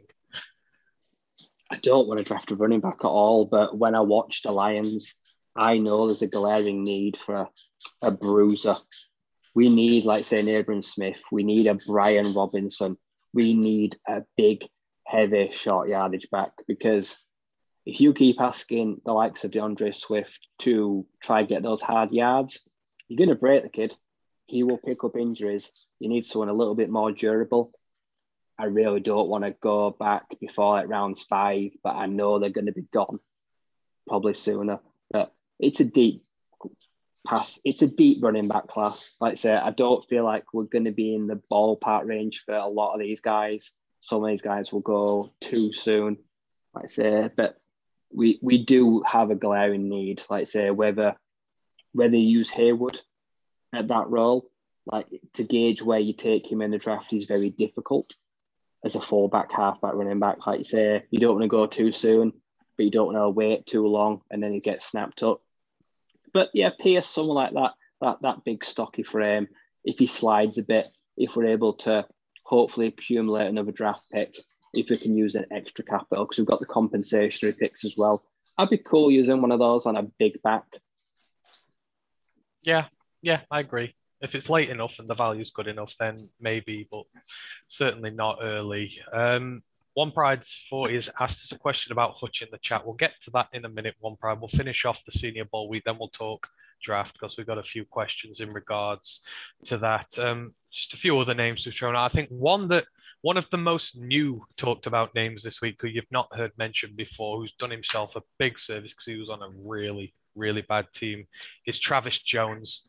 He is the interior defensive lineman from UConn. UConn were obviously completely and utterly bad this year. I think that's the nicest thing I can say about them. But he himself, he's had a decent season, but he had a really good Senior Bowl week. He was another on the defensive line who impressed on his one-on-ones. He was really good in the run game when it came to clogging up the line of scrimmage. He was like a block of cement. No one could move him. And I've seen a lot of people on Twitter chatting about this guy now, and there was no chatter about him before. I mean, this is potentially a good name to look out for if you're wanting to add another interior defensive lineman this year. You know, he's on a bad team, so he's gone completely under the radar. Oh, yeah, if you looked at this kid, you'd never have guessed he'd come from one of the worst programs in football that was getting gashed by the run week in, week out. It's weird, like, you take him out of that environment and you put him with some of these bigger names, put him in, surround him with some more elite company, and he managed to rise. He managed to raise his game to their level. He managed to elevate to their bar. And you know what? It's like you say, it wasn't pretty what he did, but he was a disruptor. He caused problems. He made running backs think twice about coming through the hole. He made them bounce to the outside, which is not what they want to do, or bail on their assignment.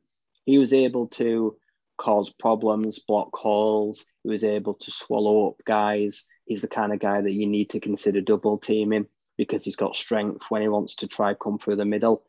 So he's probably going to be a late rounder, but he's going to be someone that for a team, like say, that needs interior defensive line help or as a rotational player, could have tons of value at the next level. He's only going to get better once he works with these better guys, better coaches. He looks like a totally different guy from the Husky that we've seen in the last couple of years on a team that really dragged him down, I'd say. Yeah, that's the great thing about draft process. When some of these guys get away from the bad teams, you can see them spread their wings and start to fly, and they can provide some great value for you because you've just not seen them before and what they're able to properly produce. I mean, One Pride 40, he's a fan. He says, I like me some Travis Jones. You're not on your own there. There's a lot of guys who like some Travis Jones this year. And to be fair, if you're looking later on in the draft for interior defensive linemen, he's a good prospect to look at. That's where I'd have the Lions go in this year. I don't want any more IDL, especially high up the draft. You've got your two guys that you drafted last year. You've got to give them max reps if you can alongside Brockers. But if you want to get someone later on as a project, go for it. Absolutely. I'd be quite happy with that. The last guy I'm going to mention before, if there's anyone you want to mention as well, that's fine. But one of the FCS guys who really balled out this week, the linebacker from Montana State, Troy Anderson, he showed off his skills in coverage, which he really needed to do. He had a really good week covering tight ends and running backs coming out the backfield. And again, he's another one. He's put himself on a radar now. He's shown that he's more than just what he showed at college. Yeah, he's had a great year. He's been one of the key factors, the leader on that Montana State defense. Took them all the way to a title game, like say, really strong in the run game. But as you mentioned, he's got a really big, long frame.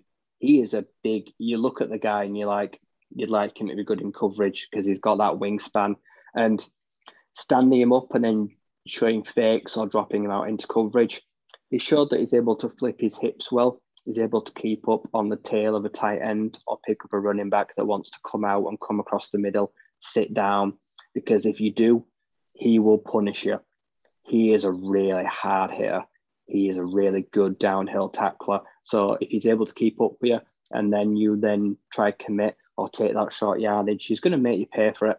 I think at the next level, he's someone I'd like to see the Lions take on like a day three kind of guy because there's tons of upside there. And he's been around for quite a while. He was a key factor on that team for a number of years. And he's got all the attributes. He's got a lot of length as well.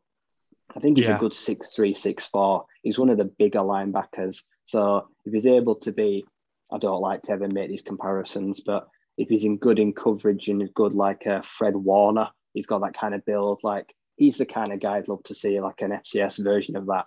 Like say, so he's someone I'd very much like to consider because we do need to upgrade that linebacking core, especially in the receiving area. That is where we get torched. Tight ends and that, they kill us. Yeah, absolutely. I mean, he's going to be one I'm hoping the Lions go to his pro day. We're going to talk about them in a bit. We're going to start pro day watch soon when they start, and hopefully someone goes and takes a good look at him because he is absolutely worthy of consideration there. I mean, who else? Was there anyone who really stood out to you as well during Senior Bowl week who's not been mentioned already? I mean, there were a lot of guys. I mean, JJ, Ash's favourite player, he came, he conquered, he left before the game even started. He did that well and he's made himself a ton of money. I know he's in Edge 4 conversation now, but outside of that, anyone else who really stood out for you? Like say Woods. all the talk was about Jalen Petre. We know what he can do. He hits hard. He's a big 6'2 guy. But the other guy, no one was talking about JT Woods, but he was like, well, hey, guys, I'm here too. It's not all about Jalen, you know, like he had a really good game, had a good week, showed that he's pretty nifty in coverage. Like say, he could probably play that free safety role if he was needs be, but he's able to come up and run support. And Tariq Woolen as well, one of the bigger corners. Like say, he might have been the biggest at 6'3". I thought he's a bit skinny, he's a bit lean, but as a press man corner, like in the drills, guys found it really hard to shake him off. Even the smaller, faster guys that try to hit him in the moves, he has good reactions, solid hips. Like say, there was a few plays where he was trying to beat him on double moves. He was able to react quick enough and recover, get some tips on the balls. He looks like someone that if he gains a bit of weight, puts a bit of muscle on that frame, he could be someone that could be a really good pickup in the later rounds and will raise up boards because he's got the 6'3". He's got that iffy kind of frame, like say the UTSA guy. So he's someone to really watch at the next level. He's only going to get better. Oh, absolutely. You know me. I love me some Roadrunner this year. I've watched them every single game, as many as I can watch with great interest. And Tariq Woolen, yeah, I agree. He's had a great week and he's firmly on my radar. If we're going to pluck another cornerback up at some stage later on, not early, absolutely not early. I mean, just talking about that disgusting mock draft that came out earlier with us in the week picking Stingley at 2. If that happens, I know we're both going to riot, aren't we? Oh, no. I think if any team trades up for number 2 or anyone that even considers taking Stingley that high, like you need sectioning. You need 24 to 48 hours under a mental health act. Like, I have him as, like, corner 3 or 4.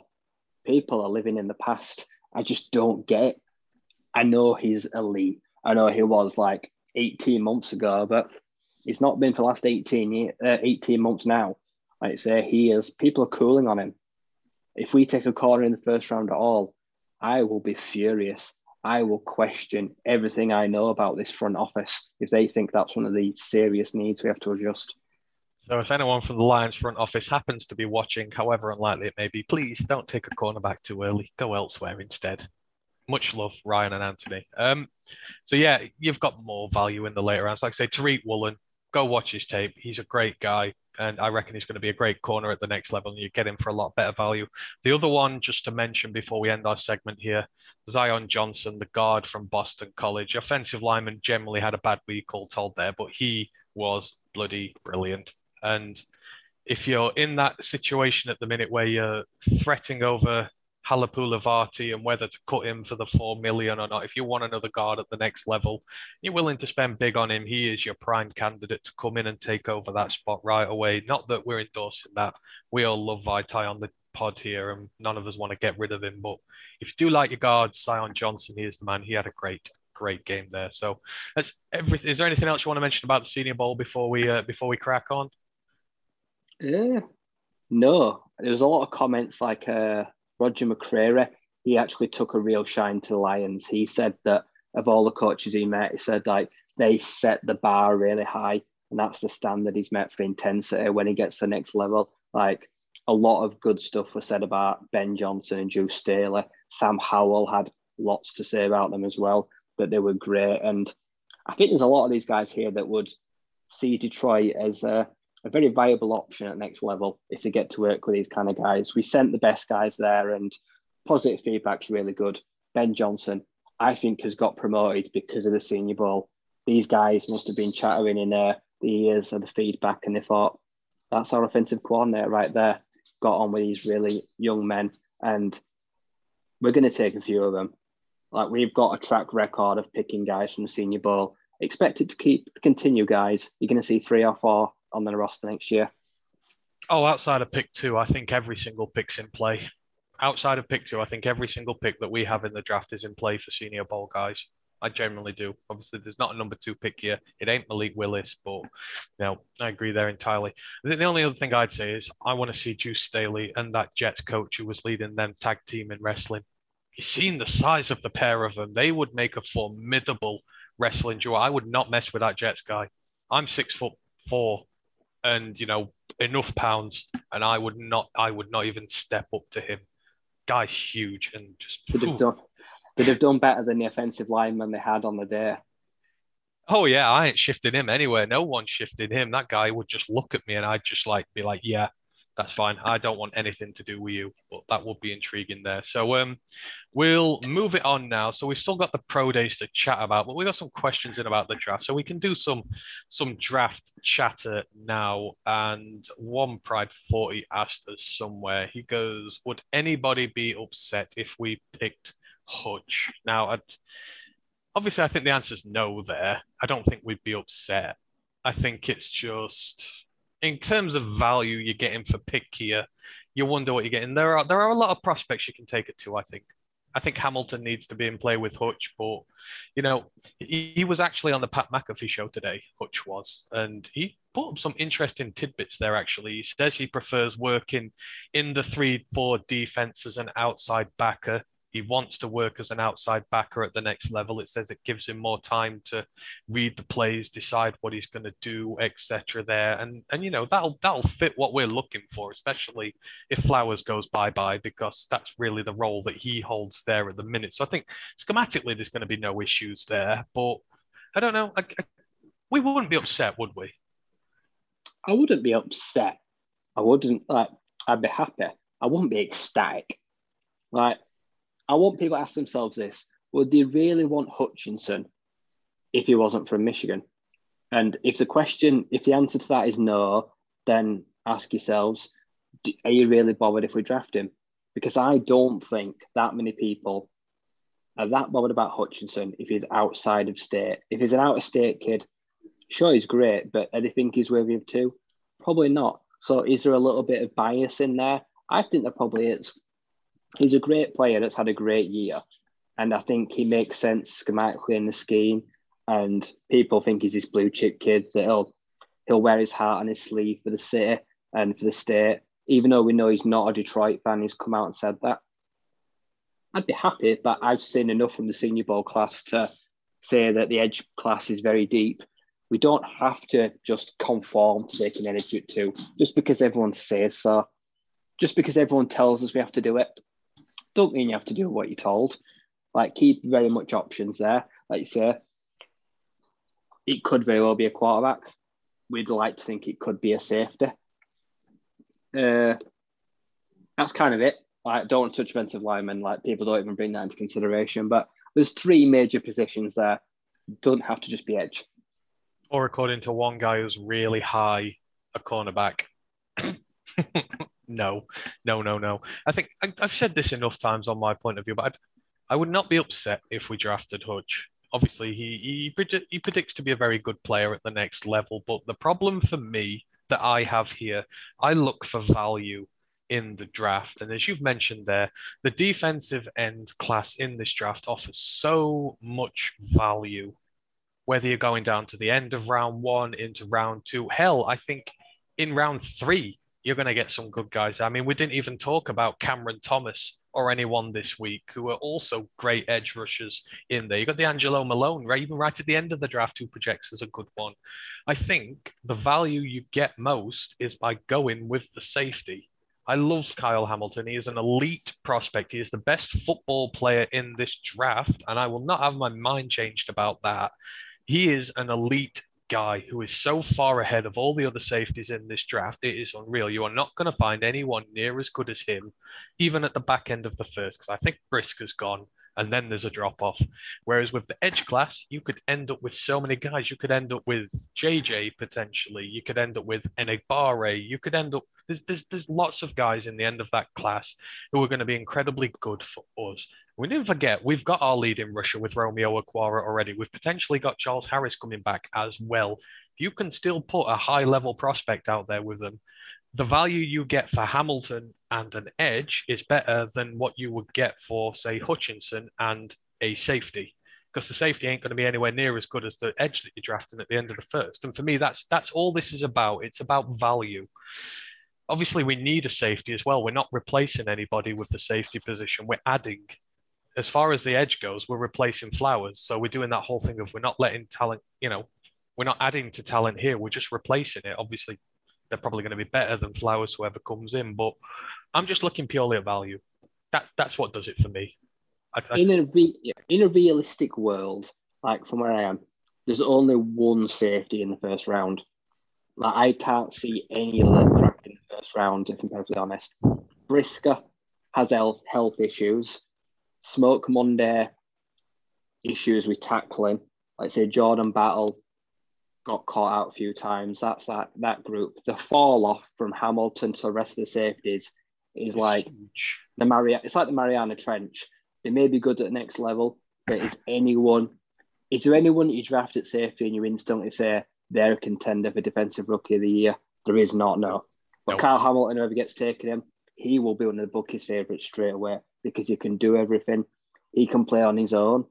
He's one of the only true free safeties in the whole class. Everyone else would kind of want to partner with them. And edge, as you mentioned, like, people need to understand that, like, say, we'll have a choir, a bit of a coming back from health, it'll be slow. Like, it's going to be an addition to a group. Like, say, it's going to be having two bookend edges. Like, say, with the safety class, you really may lose a lot if you get to, like, the second and third round guys. Like, say, we've picked up, like, say, there's a, I know we've both got, like, say, I've got Sterling, you've got Reed, but they could take quite a while to develop. Like, say, but Kyle Hamilton is walking on day one. He will be there on that opening defensive snap of this game, and he's ready to go, and he's trusted. There won't be any teething issues with him, and you can't just say that about most of the defensive backs. Exactly, and if you're partnering him up with Tracy Walker in there, I think you've got such a dynamic backfield there already. You bring Marlowe back, maybe you've got some veteran presence in there, but you are adding an elite player to a position of such need. I mean, you know, I didn't even mention half the guys at edge you can get later on. One Pride Footy in the chat, he mentioned Zebekiti. He's another who had a really good week. I even forgot to mention Boy Maffey, and we've been talking about him for part of this show. I mean, these are elite edge rushers you're going to get at the end of the first, and you're going to come away with potentially one of them and Kyle Hamilton. Yes, please. Absolutely, yes, please. I don't care about his position. Don't care about the contract he's going to get. I want the best players here. And Hamilton represents the very best of the best in this draft. And then I'm getting a class edge rusher at the end of the first as well. For me, that's only my opinion, but I think, you know, that's the way I'm thinking for this. But as to the original question, would I be upset if it was Hutch? No, I would not. He's going to be a great player. And at the end of the day, whoever Holmes drafts, I'm going to root for them because they're a Detroit line and we all want them to do really well there. Next question, Dan. I mean, this is kind of going off that what we've done there. Dan asked us on Facebook, who are we thinking with our first pick? I think we need a D-line player and an inside linebacker, also maybe a wide receiver. Well, I'd probably discount the last. In fact, I don't know. I don't think there's anyone worthy of the second overall pick, is there, out of those three classes? I mean, who's the best D-line guy? It's the, what's his face from? Oh, God. I've lost names now. We're talking like proper interior defensive linemen like Jordan Davis or Devontae Wyatt. That's it, Jordan Davis. Davis. No. So you've got Davis. Inside linebacker, it will probably be Devin Lloyd. I absolutely love Devin Lloyd, but not at 2. And then wide receiver, you're looking Garrett Wilson, who's probably nearer to 10. I don't think you can really take any of those three at number 2, can you? No. Like, say, you can't. Unless they're Calvin Johnson, I don't know of any wide receiver you could ever take it to. Like, you need to take a generational talent. Yeah. And we don't have that here. Like, say, an inside linebacker, the linebacker class is very deep too. So there's no way you can do that either. We've seen the likes of Chad Muma. You've got Jojo DeMann. You see, you've now got likes of N'Kobe Dean. You've got all those other guys at backer. You've got Damone Clark, whose stock's risen a little, like. It's a deep class there, so no, I don't think linebacker goes top. Maybe one, you might get one in the top 10, but that's also a very deep pool as well. Yeah, I think if you're going to go Devin Lloyd, then obviously they're all hypothetical, but the hypothetical trade you see with the Jets for 4 and 10, then you take Devin Lloyd if you're at 10. Absolutely. I mean, Jesus, if you walk away with Kyle Hamilton and Devin Lloyd, you win the draft hands down, but I don't think at 2 that's really going to be the way to go. Rob asks us on Twitter, he says, "Gut quick reaction for this year. Draft a QB, trade for a QB, roll with Goff." Which one? You don't trade for any quarterback. We're not in a position to trade for a quarterback. So anyone thinking Kyler Murray, just don't. Capital's too high, wants too much money, and he's not proven. Roll with Goff. Well, we're already rolling with Goff, aren't we? Goff's the starter next year, no matter what happens. Draft a quarterback, absolutely. We are drafting a quarterback. I don't think we picked those three at the Senior Bowl if we were not interested in drafting a quarterback, because those were three of the elite prospects that all offered a different trait. So we're absolutely drafting a quarterback. Who, where? Well, your guess is as good as mine, Rob. But yeah, yes, no, yes. I'd agree. Well, we're definitely rolling with Goff. Drafting, I don't know. I think we only draft if the value's right. I think that's the only situation we draft right. Obviously, you don't pick Howell and Willis at 2, but if they're there at 32, of course you consider them. But again, if people start reaching for QBs early, then people might panic and might start getting them before they get to 32. You just don't know. But my gut is we roll with Goff. We'll either go this year or we'll go next year, depending on what is there. I mean, yeah. Going into YouTube chat, Joey 2 times. He says, "What up, Doe? What up, Doe, Joey? Thank you for joining us. We really appreciate it." One Pride 40 reckons there's no interest in a quarterback. See, I'm primed to agree with him, possibly a little bit there.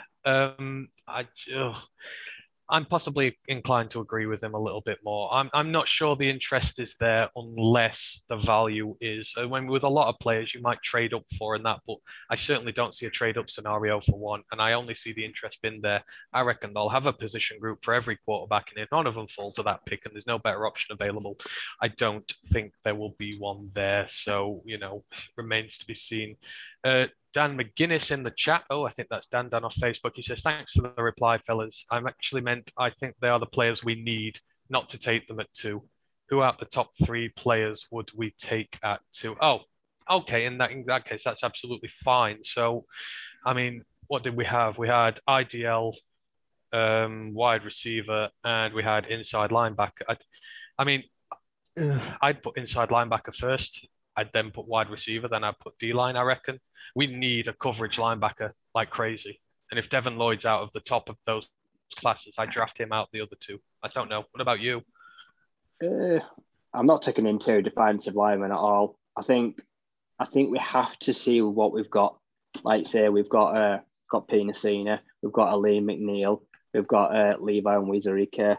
We've got Brockers. Like, say, we protected Bruce Hector on the practice squad, who also be interior. So you can't say we've not got enough to see what we've got there. So I'm not spending any capital on that. So that's 3rd. Wide receiver, if the right, well, you can't take any of them at 2. But if we're talking like 32 and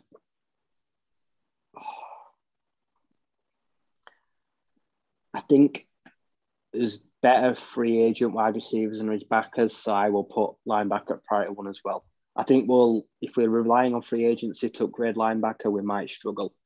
But say with wide receivers, there could be 10 a penny. Like say, there's going to be like Godwin, there'll be Juju, there'll be guys like that where they'll be readily available 10 a penny as a potential wide receiver 1 in free agency. But linebacker, I just don't see many. They will get tied down.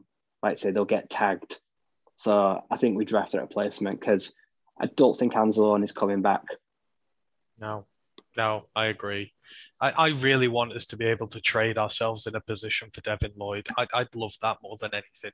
I think he's by far and away the best coverage guy, the best all-round linebacker in this draft. But there are options to be had later on. But yeah, I like a good linebacker. I want us to have our own Luke Keithley in the side. It would be amazing.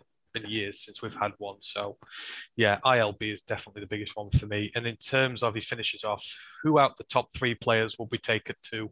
I've mentioned it. I'm taking Kyle Hamilton all day, any day. Best player of football in the draft. Potential elite guy. Hall of Fame material. I'm taking him. Would you be the same? Or would there be someone you take at 2 over him?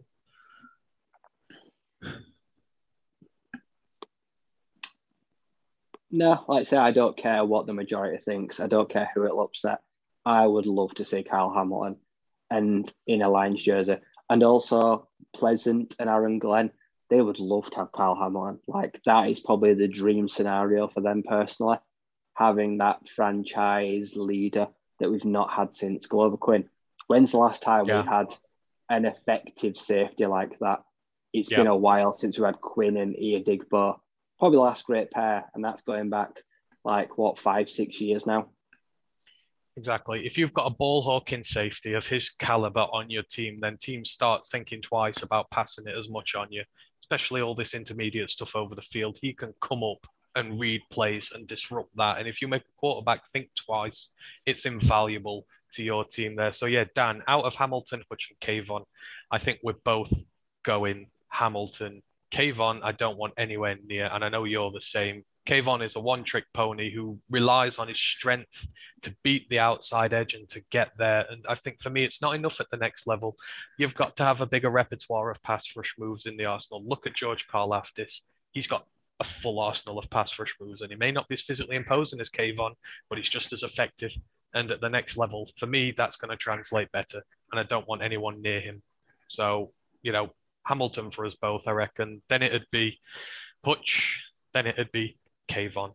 KP is in the chat. Thank you for joining us. He goes, I think there should be a lot of impact wide receivers available at 32. If you can grab Dotson or Jamison Williams to our skill group, that would be exciting when you include Swift. I mean, yeah, I think I would agree. I mean, Jamison, obviously, he's just done his ACL, so it remains to be seen how he comes back from that. You want to make sure that thing fully heals, but Dotson would be good there. Burks, if somehow he managed to fall there, would be good. And then you've got the, oh God, who's the Penn State one?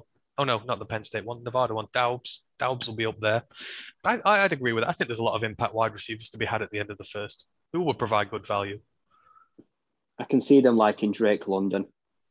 That's it. It's how he works out though after that broken ankle and surgery. His combine and his pro day will be key. But for what he was doing and the pace he was going to set, he would have been one of the best receivers in the whole nation. I think they'd love to pair him with Amon-Ra. So he's certainly someone that'll be in play, I think, at 32, unless he rises and he has a really good workout, if he's healed in time. And he was having an incredibly good season before he went out as well. I think he was torching guys for fun before he got injured. I keep getting mixed up because there's Drake Jackson in there as well, isn't there, the edge? I keep getting mixed up between Drake London and Drake Jackson. I'm thinking of the edge and not the wide receiver. But yeah, agree with you there, KP. There's a lot of impact guys to be had there. Dan just says, thanks again, fellas. Love the show. Keep up all the hard work you do for us UK fans. Hey, Dan, that does really mean a lot to us. That is why we started the show, to try and make it a little bit easier to understand the big convoluted college scene. And we're liking to think we've got there after a little while. We're on show 23 now. We're starting to get into our groove, but we appreciate you listening, and hopefully this show is useful for you. And just rounding off the questions before we start on the pro day stuff, Usman Khan tweeted us. He says, maybe talk about the O-line and Jeff Okudah. Well, we can talk about these in relation to the draft. I know we've mentioned corner already, but you know, are you, if you are looking for corner in this draft, is it potentially as a replacement for Okudah, or is it an addition to what is already a really good cornerback room? Because I think Jeff's going to struggle to get back in this team when he's fit. I think these UDFA guys have rightly earned some of these starting spots, and it's very weird to work out the hierarchy now, especially when you throw Iffy in there as well, and maybe Bobby Price if he comes back. I'm not. If Okudah has a bad year, I think he will. I think he's gone. I think they will look to move him on or trade him next year. If he's healthy this year but struggles to show what he showed to be number three, they will not. They won't drag it out. They won't drag this out longer than it needs to be. So any cornerback that comes in this year could very well be a direct replacement for him. I think he has got a mountain to climb. A defensive back that wants to play man coverage or press at the line that is coming from a serious knee injury, like it doesn't bode well for the future. And if they're not really interested in trying to work him in safety or try to move him around a little bit, and they want to see if he's able to rise to the challenge, then this is his make or break year. I know he's lost a lot to injury, but he's now a third-year guy, and no one wanted to go cornerback in the first place at number 3. It's because they couldn't trade it. They felt like to draft him. Today, it's not panned out, and it wasn't their pick. So, unfortunately, he's very much on the bubble this year. Like you say, he has to have a good year, and he has to stay healthy. Now, obviously, that's not always in his control, but he has got to apply himself. He will probably open as, I'd say, cornerback 3. I don't think he'll be a starter. I don't think there's any way, even with rehab, that you see him game 1. I think they'll ease him in very gradually. I think Armani will be 1. I'd like to think outside, you probably think with a full camp that if he can win the job for number 2, he'll rotate with Jerry. But yeah, he's going to be 3 or 4. Like I say, he has got a hell of a lot of work to do and he needs a bit of help. Like I say, he could possibly do with some of the others missing a little bit of game time himself to try and get back into the mix. I mean, I'd go one further. I think that any cornerback who's coming into this camp or any, guy in the secondary is going to be under an immense amount more pressure than they were before because these, and I've said it on the main podcast, these undrafted free agents have come in and they have just redefined what it means to be a player and the level of development you expect because those two came in as pure thoroughbred rookies, outsiders, undrafted free agents with no experience whatsoever at this level, not drafted, and they have come in and they have worked themselves to the absolute bone. And within a year, Jacobs is potentially a starter. Parker is a solid rotational option from where they've come from to develop that far. I think that puts even more pressure on the drafted guys now, because if undrafted free agents can do that, then your draft picks should be able to do that as well. And I'm with you. I don't think Okuda's going to get a huge lease of life because after 1 year, if he's still not doing it, then, the undrafted free agents have shown that it can be done in a year. Now, obviously, hopefully, Okuda is healthy and gets the best chance to do it, but he's in a bit of bother there, that's for sure. Quickly going back to the receivers, Det Fan Man, he goes, if his name was Robio Doubs, as in DOOBS, he'd be a first-round pick with the name alone. I agree, that would be pretty funny. Chrome reckons he can see us taking Drake London. Agreed, especially if they're listening to Amon-Ra, if they can get something going. Absolutely. That's the right thing there to do. And then just to finish off with Usman's question, he asks about the O-line. I mean, O-line in the draft, for me, I'm drafting depth and development guys. I'm not drafting starters. Would you agree with that? Or would you maybe look at a starter with Vitae and whatnot? See, if someone really slides, I think they'd pull the trigger. I think they'd probably maybe even use like a 3rd rounder if someone falls. I'm looking further than that. I'm looking for, I agree, depth. Depending on what they plan to do in free agency, do they plan to keep the likes of, do they plan to bring back Crosby? Is he done in Detroit? Like say, has he got any future here? There's a lot of questions. Kramer managed to force his way into the talks this year. I've no doubt we'll probably see, say, Nelson, Skipper. Like I said, there'll be bodies that are here next year too. So it's going to be a deep class. They won't be going for any elite names. Like I said, there's a lot of guys out there that we just probably won't have any interest in. And I hope we don't try to overload this offensive line room with big names. Let's just get some depth. Like say, Darian Kennard. I don't think he'll go that highly, but he's a versatile weapon on the offensive line. Obviously, the first Kentucky product we've got didn't work out. It's not worked out yet to date, but I'd still dip back into the pool if needs be. I'd certainly like a guard if they do think that $4 million is more important than keeping Vitae. I can understand that. If he is axed, then you know how they're going to feel. You'll know they'll be drafting a guard. So what they do with him will certainly be a telling point of what's going to happen in the draft. But I'd certainly like to get someone to learn from him, because even with a good year, you think they'd move on in 2023 if there's someone ready to step in. Yeah, I agree a lot there. Like I say, I'm looking depth primarily. Hopefully we can get Evan Brown back, which is your centre covered, and maybe get him some reps at guard if you want to put him in there. But if you're looking at tackles, you've got some good options. We mentioned Bam Olesini earlier if you want a developmental guy. There's Godecker, the right tackle from Central Michigan. He's close to home. He's probably a 5th, 6th round guy. There's a lot of good development guys you can get out there. I mean, obviously, like you said, it depends if Crosby comes back. I love Tyrell Crosby. And if he can get fit and come back as our swing tackle again, then you completely eliminate the need for one. So, you know, it's going to be interesting, but it'd be the same with guard. I'd look for maybe a developmental guard. The only way I'd draft one is obviously we let Vitae go. Then Zion Johnson's right in the frame, but I don't want to let Vitae go. So, yeah, I expect to see a few day three O-line picks, maybe late day two, possibly, but nothing more than that there. So moving on, I mean, obviously, if you've got any more questions about the draft in the chat, go for it. We're just going to finish off now by talking about the pro day scene. So obviously, we're coming up to that important part of the draft process now where the combine's coming up. The list of 340-odd players has been announced for that, and I'm really upset because there's no Reed Blankenship involved. But hey, tank his draft stock. We can just take him later, and we'll get an absolute steal for him. So joke is on you, combine. But then you've got the pro day scene coming up, which starts in early March. Now, there's been quite a few out so far. Some of the bigger schools, Michigan's, Purdue's, if you're looking for your edge rushers and that, have not released their thing yet. But I thought we'd go through the pro day schedule that has been released so far, maybe highlight some players who we're looking at, what we want to see from them in these pro days, and you know, going towards the draft, you know, to make us really want to draft them that little bit more. And then obviously, as the schedule goes on, we'll keep a very close eye on there. I did a Lions watch last year. I managed to find every pro day the Lions went to through a lot of hard work, and we'll just update you week by week as they go on there. So as it stands, the pro day scene starts on March the 8th. Now, this is really the last stop for guys to impress any visiting scouts that may be there. Some of the smaller schools get less scouts. Some of the big ones get absolutely everybody, GMs and that involved. So, as I say, it starts on the March the 8th, which is a Tuesday.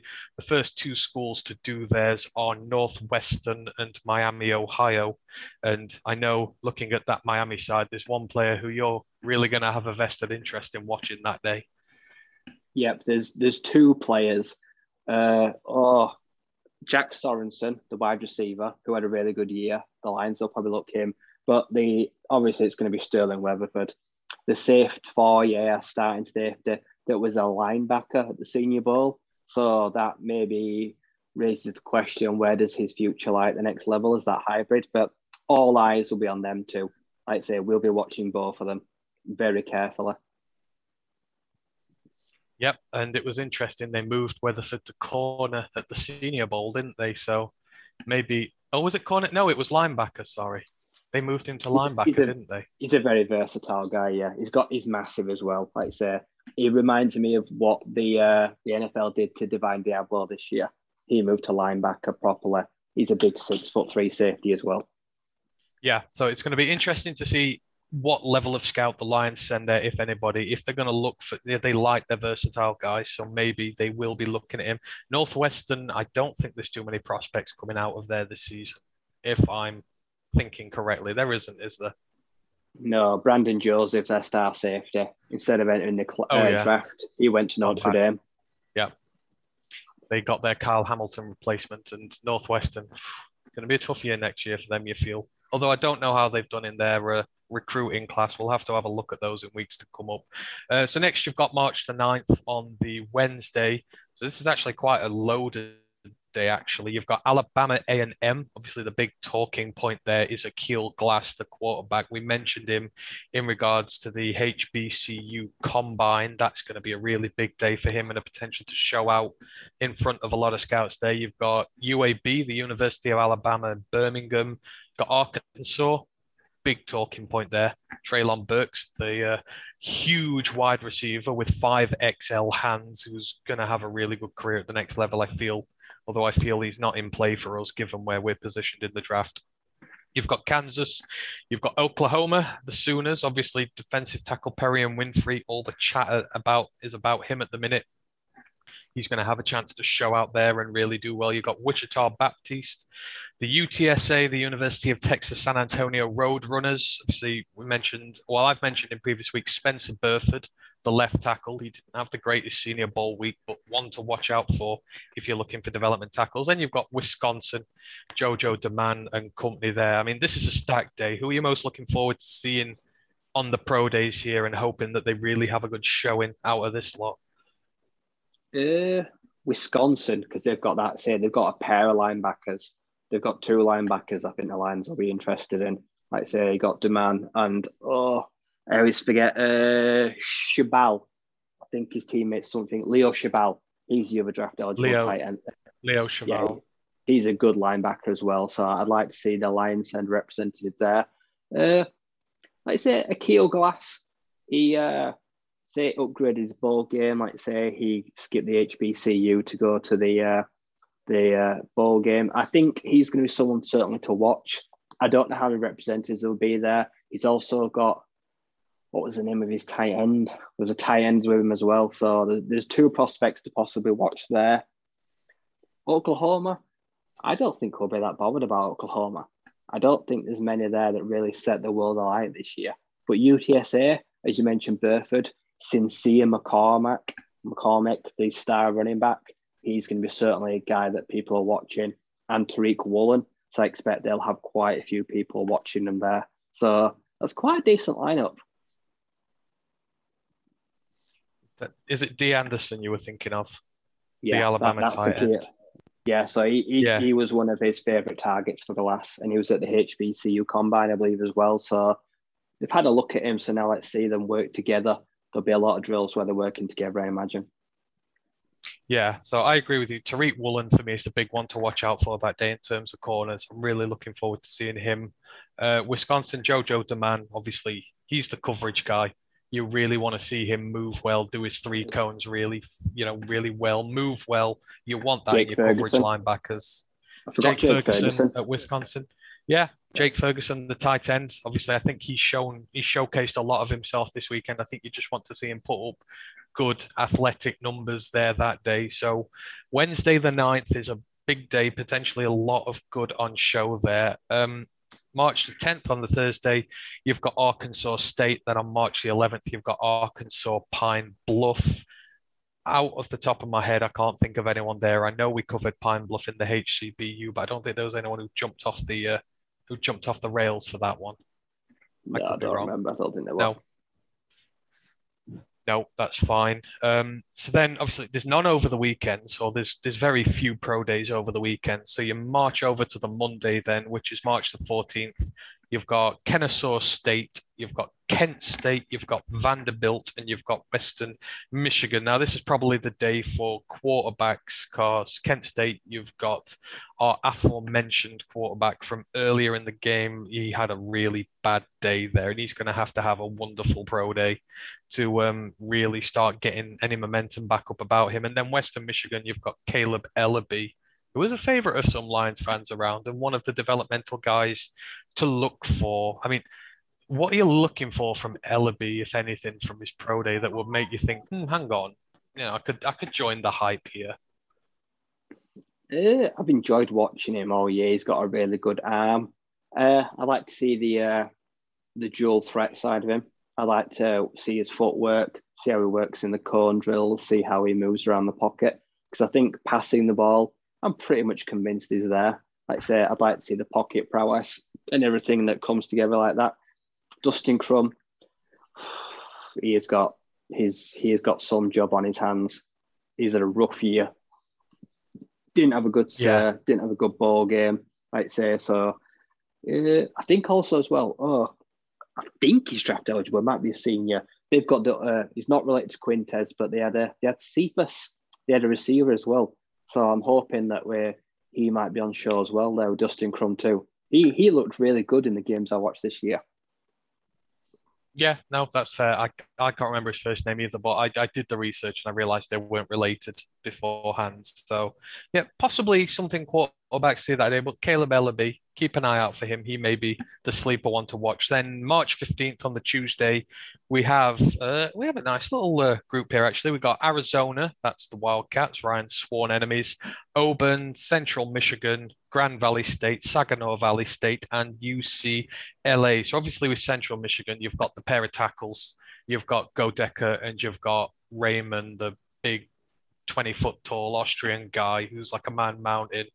I think Godecker's more in line for us. Raymond, I've seen getting first round projections at this point, and I think that's a little too rich for us. But Godecker's certainly the one to watch out for there. You want to see him test and move well in that, and hopefully he's going to do his stock some good. And I wouldn't mind if we drafted him, to be fair. Obviously, Arizona, UCLA, Pac-12, anyone you're looking forward to seeing on the pro days who you've got interest in? I know we mentioned Cal Phillips earlier. It's going to be interesting to see if he can build on what he did. But anyone else really standing out of those two for you? Well, a lot of people don't seem to like Greg Dulcich, like the tight end, who's shown some flashes, let's say, as a senior. So I think he's certainly someone that we probably should take a good look at if we're going to be in the market for a tight end too, because I don't think he's that bad. I know he's dropped passes. I know he's had issues with consistency when it comes to the passing game, but he's someone that will probably be one of the names that is really going to look at UCLA there. Yeah, exactly. And then obviously with Auburn, you've got Roger McCreary on show there. I mean, is there anything more that he can prove on a pro day? Because, I mean, I think I really like him as a prospect. It's just, again, corner. Is it maybe too high? Because he's second round guy at the minute. It's a bit too rich. But is there anything else he can do to maybe change your mind about picking him that high? Or have you seen what you need to? I've seen what I need to, like you say. I know he's got the short arms. He's not got the height. If anything, Auburn, I want to see Smoke Monday. Like I say, I want to see him because he has issues. He's got issues, like I say, the tackling. He does miss the odd tackle. He can be a bit over-aggressive. So, but athleticism-wise and everything, I really like the guy. So he's certainly someone that needs to have a good day because he is someone that's in a stacked class that is probably trying to keep his head above water. He could slide. With a bad day, he will slide. Yeah, I agree with that one. He really does need to show out well there in probably all facets of what he's doing. Next, we're on March the 16th, the Wednesday. Few potential interesting ones here. So you've got Michigan State, the Spartans. You've got Minnesota, and you've got San Jose State. Now, obviously, we've talked about a couple of guys here, but you've got Connor Haywood on the Spartans. You've got, is it Naylor, the receiver? I know one of them went back. I think Naylor's the one who is going to the draft. He's the speedster who's the late round pick to keep an eye on there. And obviously with Minnesota, you've got Boy Mafe, who's probably going to test off the charts. And if he does, it's going to be really intriguing to see how high he goes. But there's a nice little smorgasbord of players to watch on this day. There is, yeah. Jalen Hill, like I say, as a returner, I think he's going to be someone that's going to get a lot of looks. Like I say, you'd like to see him returning kicks. I think they'll put him on punting duties, so you're going to be able to see what he looks like at real speed in real time. Like I say, so he's going to be certainly someone to look at as a late round guy, as a speedster. He's a burner that takes the roof off of defenses. So let's see what else he's able to do closer to line of scrimmage. Connor Haywood, he's going to be doing a bit of everything. For me, I want to see how agile he is. I want to see the cone drills. Like I say, I know everything about him. I want to see how good he is across short distances, what sort of burst he's got. Yeah, agreed. That's it. San Jose State, I'm not sure about their draft class this year, but no names, again, stick out about me. Is there anyone from... I think they've got the safety, don't they? What's his name? Oh, God. I'm drawing a blank. Is it Jay Leonard? Is he the safety there? Who's drawn a little bit of interest, I think. I've not seen him high on safety boards. I think I recognise the name, yeah. Yeah, so maybe Michigan State, Minnesota are the ones to watch there. Thursday, the 17th of March, East Michigan.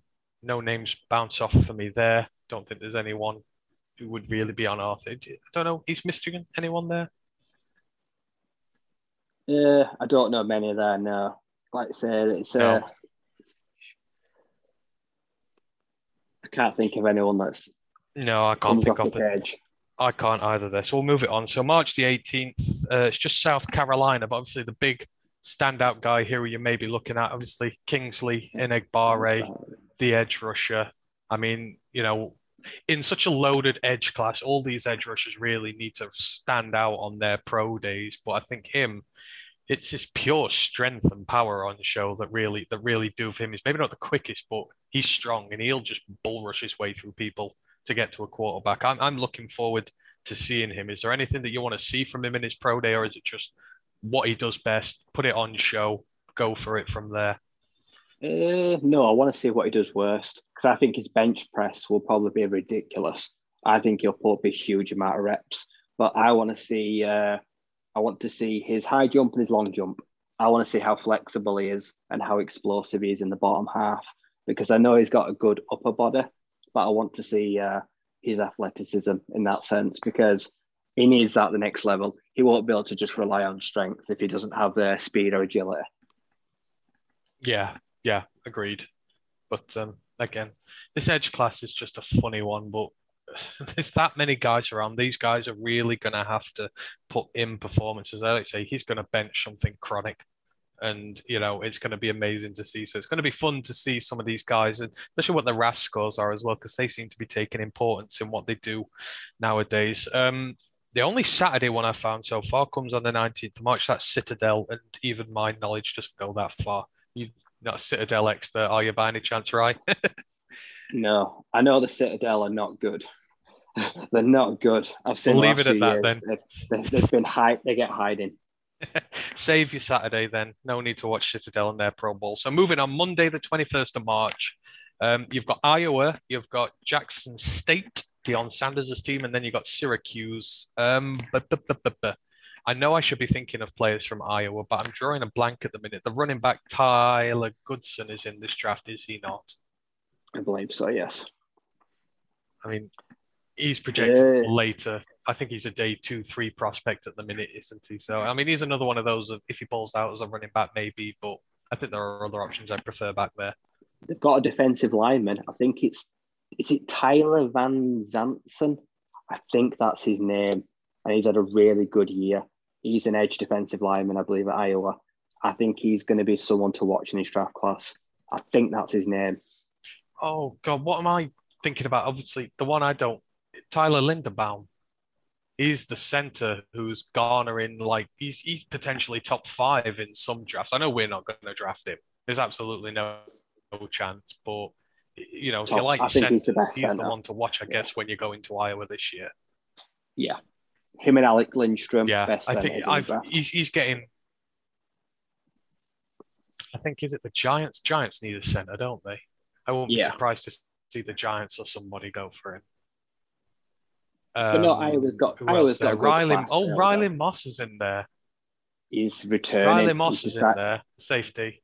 Oh, is he? He's returning to college. Yeah, he's announced that he will. He's going back to 2022. He would have been really good. Like say, I really like him because he missed half the year because of injury. He's going to be one to watch next year for sure. Yeah, sure. And I mean, Jackson State, they're going to be one to watch in years coming, especially now they flipped. What's his face, the number one prospect in the entire country. I think they're going to start producing some good players for FCS level, but I don't think there's anyone coming out of there, particularly this year.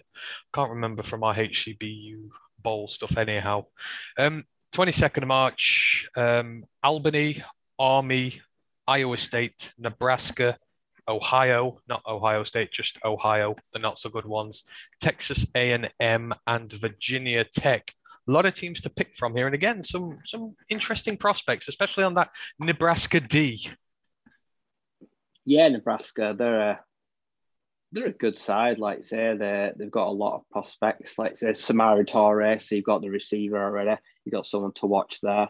You've got the defensive backs. Texas A&M, we had Leon O'Neal, didn't we, on our Senior Bowl side. So it'd be interesting to see if the Lions want to get a second look at him again as a strong safety. So they'll have probably a lot of defenders, I imagine. There'll be a lot of defensive players to watch at Texas A&M. Well, we've got to look at Cam Taylor-Britt, their safety. I suppose if we're looking at going safety later on, he's a prospect to watch out for. He was on our team as well, I believe, wasn't he? They both were, yeah. Yeah, they both were on this. You got those. I mean, Army, I don't think there's anyone coming out there. Iowa State. I say Breece Hall is coming from there. But Charlie Cola. Oh, yeah, Charlie Cola, the tight end. So Iowa State do have a few to watch out for there as well. Virginia Tech, I'm not sure what's coming out of Virginia Tech this year. Nothing big to my mind that I will be looking for at the moment. Not a position to need, I don't think. I can't see us going there. Oh, I'm gone. No, I lie. The guard. What's his name? Lassiter Smith, is it? Yeah. Lassiter Smith's a guard there. Actually, if you're looking for a guard later on in the draft, he's one to watch out for. So maybe some possible late rounders to look for that day. 23rd of March on the Wednesday, you've got Bryant, you've got UConn. Obviously, Travis Jones is going to be on show there for them. Georgia State, James Madison. You'll have had a good look at them in the FCS playoffs. I don't know how many of their guys are coming in the draft this year. You've got Ohio State, the big ones. You've got We've not got Pittsburgh on there, do we? Do we have Pittsburgh? Oh, they're the 24th. Possibly Pittsburgh, Utah State, and Virginia. James Madison, are they producing any prospects this year for the draft? No, their star wide receiver actually entered the transfer portal. I don't think they're sending that many to the draft. Not many of notable. No. Outside of that, though, so what's we got here? So UConn, so Travis Jones, obviously, he's had a really good senior bowl week. He's going to get a chance to impress again there, although I don't think there's a lot more coming out of UConn. Is there anyone you're really looking at from Ohio State this year? I know, obviously, Rucker, the tight end, is one of the big guys from out of there. So, but I mean, I know you're not as high on him at tight end. I'm not really that high on him either. Is there anyone else really from Ohio State who you would be interested in seeing? No, because we've seen Wilson and all out there. We know what we're getting. Yeah. Is it Sebi Banks? The corner depth? Oh, Seven Banks, the defensive end. The corner, yeah. Is he? I know he's a defender, yeah. So there's people there. Everyone will be there. It doesn't matter who. You go to Ohio State, don't you, either way. So there'll be guys out there to watch. I don't think we're in the ballpark range for many of them. And Ruckert, he just hasn't seen enough work for me. Like I say, he has to really light up the charts to even get a sniff in this tight end class. See, yeah, I agree there. I mean, Dan was talking about defensive line earlier. I think they've got the 6'3" guy. Is it Haskell Garrett? He's the defensive lineman. I know he's getting first round love at the minute. So if you're end of first round guy, Haskell Garrett is a name that you might want to keep an eye on. If you do think they're going to go defensive line, I'm not sure they will. But again, stranger things have happened. Petit Frere, he's the guard.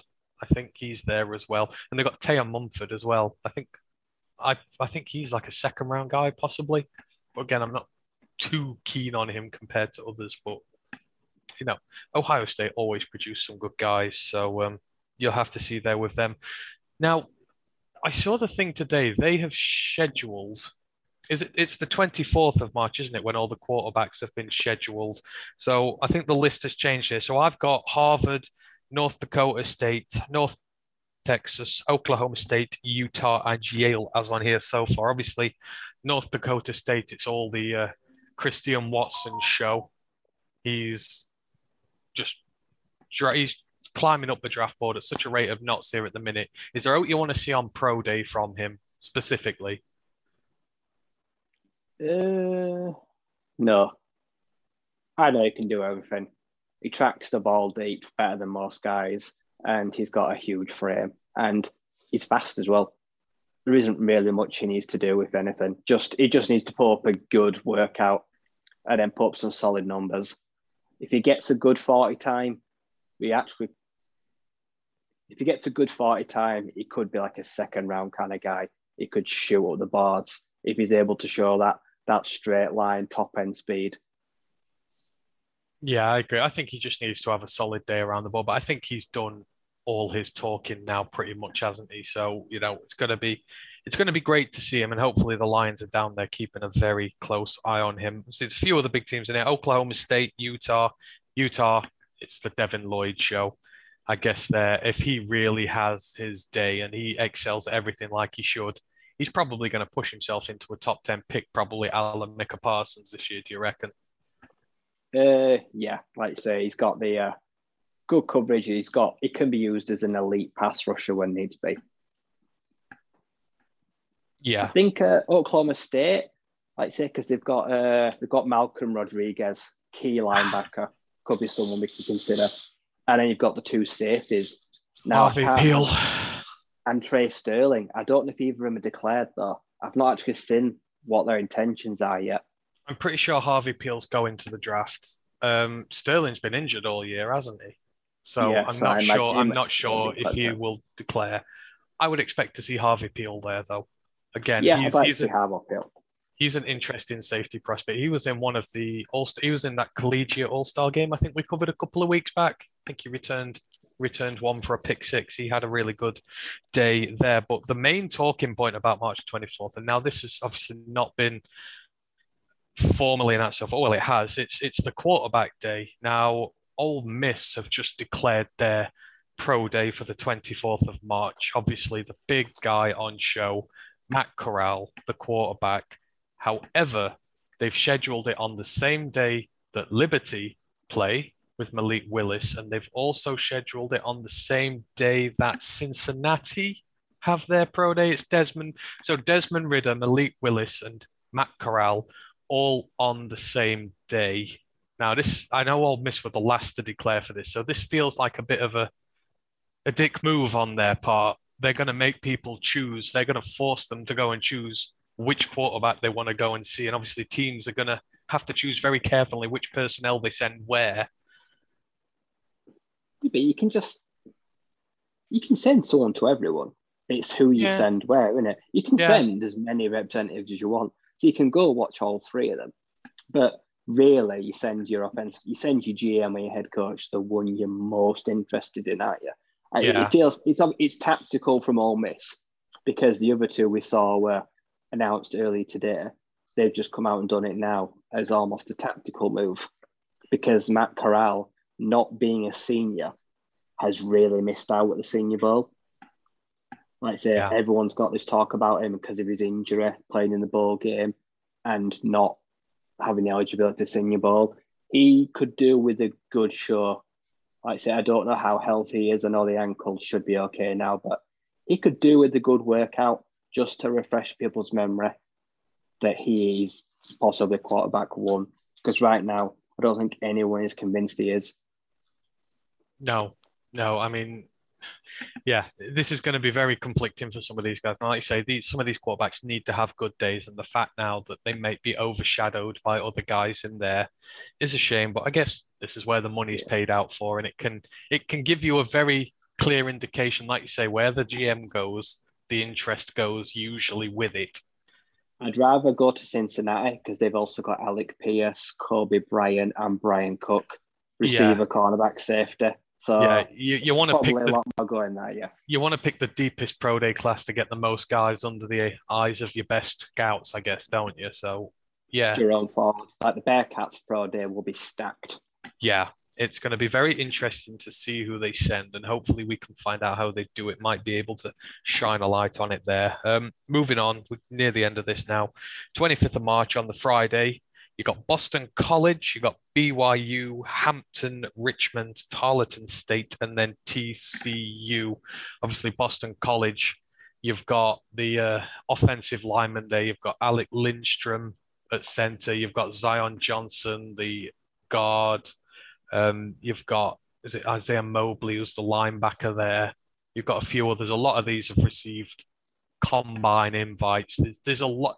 There's a lot to like on this day, especially offensive line wise. There's a lot to like from Boston College. Yeah, they're a good strong outfit. Like I say, it's the best part of a unit. They produce offensive NFL linemen every year, because they run a very pro offense in that sense. Yeah, BYU should be interesting because, like I said, you've got Tyler Allegier. Yep. I don't know who else. I couldn't name many others at the BYU Pro Day that are actually draft eligible.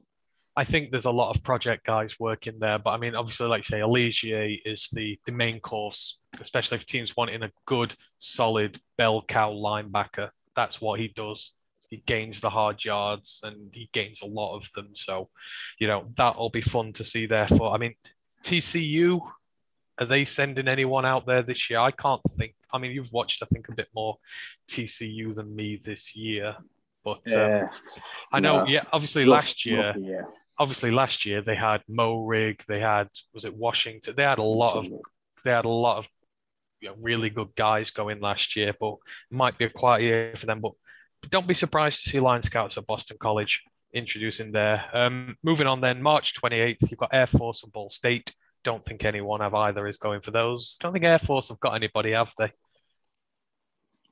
Had a great year, but I don't know if many are draft eligible. I don't think there's any draft eligible there. So 29th of March on the Tuesday, you've got Campbell, Chattanooga, Louisville, North Carolina State, and West Virginia. Obviously, the main attraction of any of those, Ikem Ikwonu, the tackle from North Carolina State. Some say a consensus number one pick. Not many, but some do. But he's going to be a very high-level pick.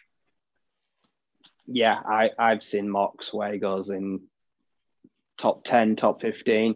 Like I say, he's around that Charles Cross kind of top 3-4 offensive tackle. So expect him to go at least, I'd say, the first half of the first round, potentially.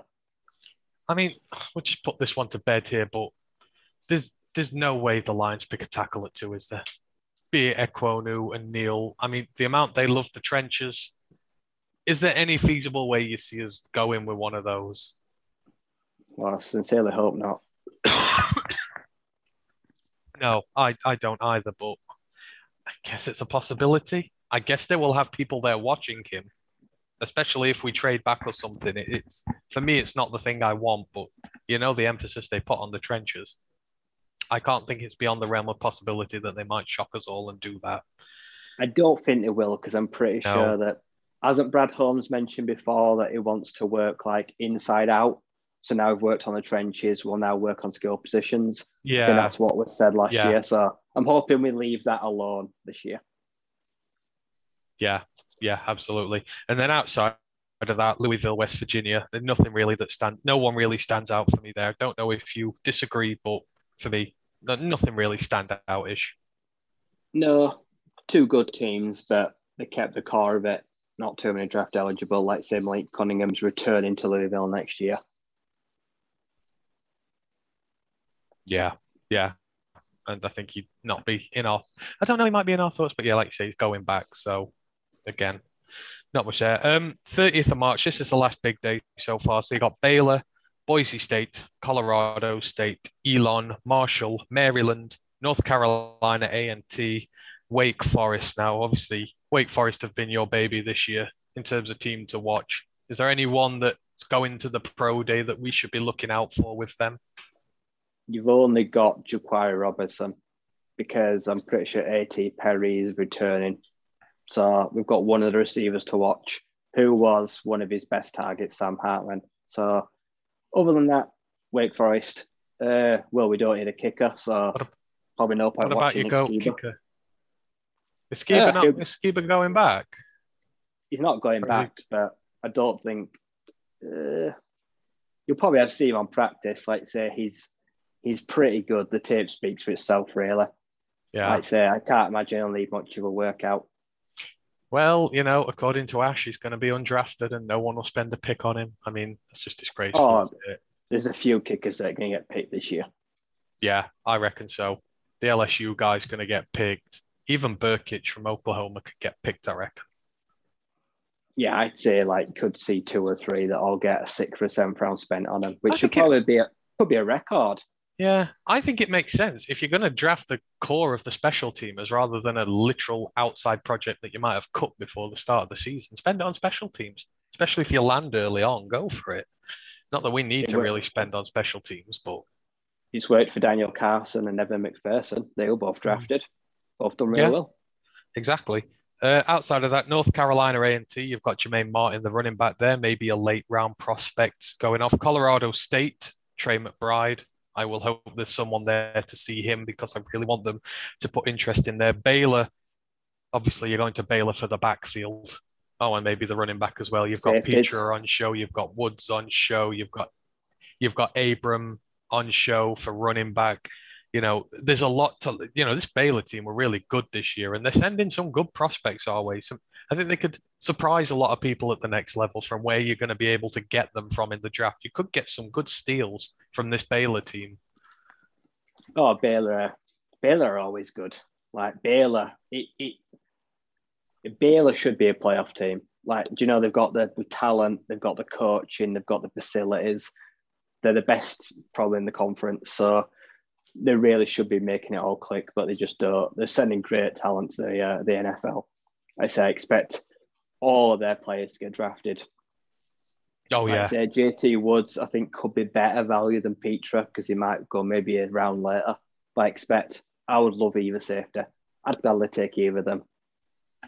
Yeah, absolutely. I think Baylor going to have some nice prospects there. Colorado State going to have some nice prospects. I can't speak for Boise State, though. I'm not quite high on that. They had a rough year. And just Khalil Shakir. I think he's the only real prospect. The hybrid does a bit of everything. Well, that's it. It's his return skills you're looking for with him as well, aren't you? So maybe expect to see the Lions there as well, taking a look at him. A lot of teams will do that. And then you've got 31st of March on the Thursday, you've got Morehead State, Western Kentucky. Obviously, Western Kentucky, you've got Bailey Zappa, you've got Jared Stearns, you've got D'Angelo Malone. You know, there's a lot of good potential late round steals here from Western Kentucky. This could be the dark horse of them all if you go down there and find some of these guys and get good value for them. Oh yeah, there's a lot of guys there. I've no idea what rounds they'll go in, what idea the projections go in. It'll go all the way. It'll go down to the combine and the workouts. It could be 6th, 7th rounders, could be 4th rounders, 3rd rounders. Yeah, exactly. I think that's with all. Although I think Stearns will get a good grade though. I think Stearns does well in the draft. I think he gets drafted higher than the rest of them. Probably, yeah, because he's had such a elite year. He was easily the best receiver in the entire nation. Yeah, definitely. I'd agree there. So, yeah, 31st of March, Western Kentucky, one to keep an eye on. And then rounding out the last of the big days, 1st of April, the Friday, you've got UCF, the University of Central Florida. You've got Houston, you've got Kentucky, and you've got Rice. And obviously, you're going to Kentucky for your trench players there. You've got a few O-linemen. You've got Josh Pascal, I think, Josh Pascal's the Kentucky edge, isn't he? I keep mixing him up with the Florida guy, but you know, if you're looking for the trenches, that's probably one of the good places to go this year. Yeah, offensive linemen in Kentucky, they're known for being aggressive, they're known for being nasty and having a chip on their shoulders, and they're also very versatile. Like say Darren Kennard, play a multitude of positions, and I was on the line, very experienced. So Kentucky are always a strong outfit and sending players to the draft. Yeah, absolutely. And then obviously Houston, you've got the receiving duo there if you're going to go and look at them, don't you? Obviously that offense had a big year. So wide receiver prospects, the names escape me. We had them both on our Senior Bowl team as well, didn't we? Oh, God, I should know these. Nathaniel Dell? Yeah. There? No. And I forgot the names. The Cougars. Yeah, no, hang on. We'll just do it. Yeah, anyhow, Houston, wide receivers, go there for them. That'll be the pro day you're looking for there. Rice, I don't think anyone's coming out of. No UCF either. They had a disappointing year.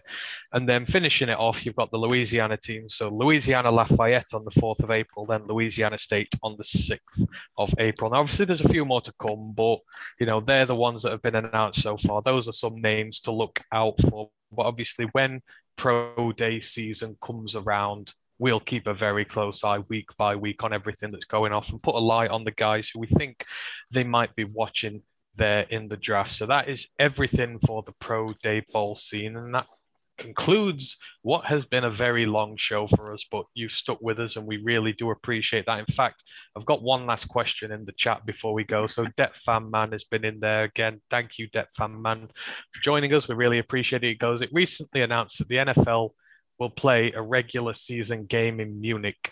What do you think the ideal German matchup would be? Now, I'm assuming he means which two NFL sides would, like, suit going to Germany and playing there. Obviously, they're really tough, really physical. You know, you really want some guys there who are going to go and hit hard. I don't know, who would your ideal matchup in Germany be? It's a very interesting one to think of, actually. I mean, I hate to say it, but maybe I'd put the Patriots there. I feel like they'd sort of... Yeah. They've got a German connection as well because they have Jakob Jonsson from the Stuttgart Scorpions. He came through the international pathway. So he was one of their advocates and mascots. He's one of the only reasons as well that they were picked to get the German market because he's a big advert. I know he's just taken out as the Stuttgart surge in the bringing back the European Football League. He's now just taken over as part owner. So they're working that brand in America. Who would I? You know what? I'm gonna say this now. I'm gonna say I'd put a good Steelers team and the Patriots. I think the Steelers smash mouth football, very aggressive. I think that would sort of suit the tone very well. So a good Steelers team versus a good Patriots team, the way they traditionally play, I think that would be one for me. But I would say to that fan, Yeah, I would say, though, to that fan, man, if you get a chance to go to Munich and watch a game there, absolutely do it. I know it's on my bucket list. I really want to go. Munich is a wonderful city. You would really enjoy it there, and it is a great place to watch football, I would imagine. And I intend to go to a German game at the nearest possible opportunity. Are there any other teams you'd throw in there? I'm Steelers, Patriots. Who would you send? I mean, we can be biased. I tend to like the Broncos as well. That they're a physical side, like say strong ground game. I can also agree. I've been to Frankfurt. They're the second stadium that's going to host the city. I've been to see American football there, and they've got the history of having the Galaxy as well. So Germans love American football. It's one of their national sports because they've got the GFL Pro League as well. So anyone that gets a chance there, I think they're going to have a game at least every year now. So certainly going to be a huge market. And there's a lot of guys there that will make their way to the NFL in years to come. I would hope so that there's one a year, because as I said, I really want to go to one. If any American Lions fans can get over there, we can come and have a little Lions gathering in Munich. It would be absolutely awesome. Not to mention you get the Steins there, which are 2 pints big. So, you know, huge beers, really good food. Great city to boot. So, yeah, enjoy that. Hopefully there for Det Fan Man. That's a couple of matchups there for you. That's it. Today, we've been going a while now, so we'll save any more questions on that for next week. Keep plenty to keep us going. So as I say, thank you to everyone who has joined us on YouTube and Twitch. We really, really appreciate you coming in, spending your time with us, our little podcast here in the UK, and hopefully it makes the college ball scene a little easier to dissect down there. So in terms of next episodes, well, next week, you're going to have a double bill of the Roar of the Lions UK podcast. So on Monday, it is Valentine's Day, and all the guys on the podcast, except myself, I believe, are partnered up at this moment in time and will be off doing lovey-dovey things with their other halves, maybe or maybe not, but we're going to take the day off there for that. So we are moving the main podcast to the Wednesday. Obviously, we do the college podcast on the Wednesday as well. So we're going to do the college podcast first, and then we'll have a little break, and then we'll transfer onto our main podcast for the night. So you get a double dose of Brits, which is an absolutely wonderful thing. In terms of the college pod, I think we are going to aim to have our awards night there, Ryan. Is that where we're looking for? We are, yeah. We've got about 25 responses so far, so please go find the tweet. We're going to get it retweeted tonight and push it again for the week. But we're going to, I've had a look, and nearly every vote, nearly every person or player has been voted for on every question. There's very wide margins, and there's very much lots of colour on the pie chart. So it's actually really good to see that lots of different opinions. So, yep, we're going to get them results handed out. Yep, definitely. So join us for awards night then. And if you're lucky, I may don my dressing gown tinsel combo again with the cool shades.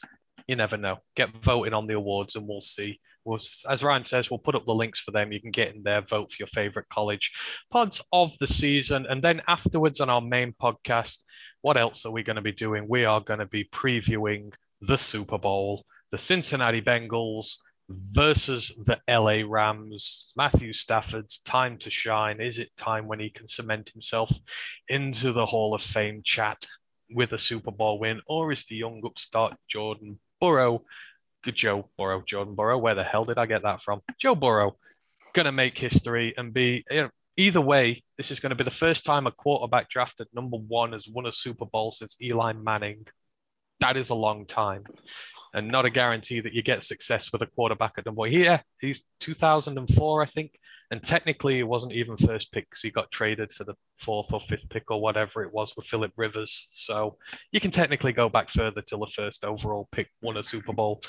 But yeah, an interesting fact about it. So yeah, join us then for the College Awards night, the Super Bowl preview on the main pod. I just had something there. Ken Stouders just said Frankfurt has a large US Air Force base located there. Yes, it does. There are a lot of American Air Force personnel over there, full stop. And he also talks about Rammstein. Yes, Rammstein are cool as hell. Gotta enjoy me a bit of Rammstein there. But yeah, thank you to everyone who's joined us. Just remains for me to go through our socials. So unless, is there anything else you want to get off your chest before we finish this session off, Ryan? I know we've been through a lot, but there's always something. Nope. I'm just going to the toilet. So we're back in one moment. I'll say goodbye. Go through the socials without me. Yeah. I'll go through the socials. It's been going that long. Absolutely. So yeah, as is on our socials, you can find us here, there, and everywhere. YouTube, you can find us at Raw of the Lions UK. Obviously, you might be here already, but not by Twitch. Come up and subscribe to us there. On our Twitch, you can find us at ROTL_UK. Again, thanks to everyone who follows us on there. We recently gained affiliate status, which allows us to do a few more bits and bobs on there. We really appreciate you taking the time to follow us on that. On our Facebook, you can find us on our page, Roar of the Lions UK, or you can find our Facebook group, Detroit Lions Fans UK, One Pride Worldwide. We literally have fans from all over the continent and the world on that page, and there's a lot of good Lions chatter on there. On our Twitter, you can find us at ROTL_UK. Again, that fan base is ever expanding, and we thank you for so much interaction we get on there. It is like a full-time job looking after that page now, but I love it and I wouldn't change it for anything. And then on our Instagram, you'll find us ROTL_UK on there. And then the website, you may notice a few more things on there, www.roarofthelionsuk.com. As was announced the other day, we have a new writer, Ashley Soden. You will have heard his name mentioned on here a few times. He has been a big fan of ours since the beginning, and he is now doing some writing for us, which is going to be ever so exciting. And we should have some more writers coming in the near future as well. So go on there, check our Lions articles. Matt's just put up a really good one about Brad Holmes and his first year there. Go give it a check out. It is really some good reading.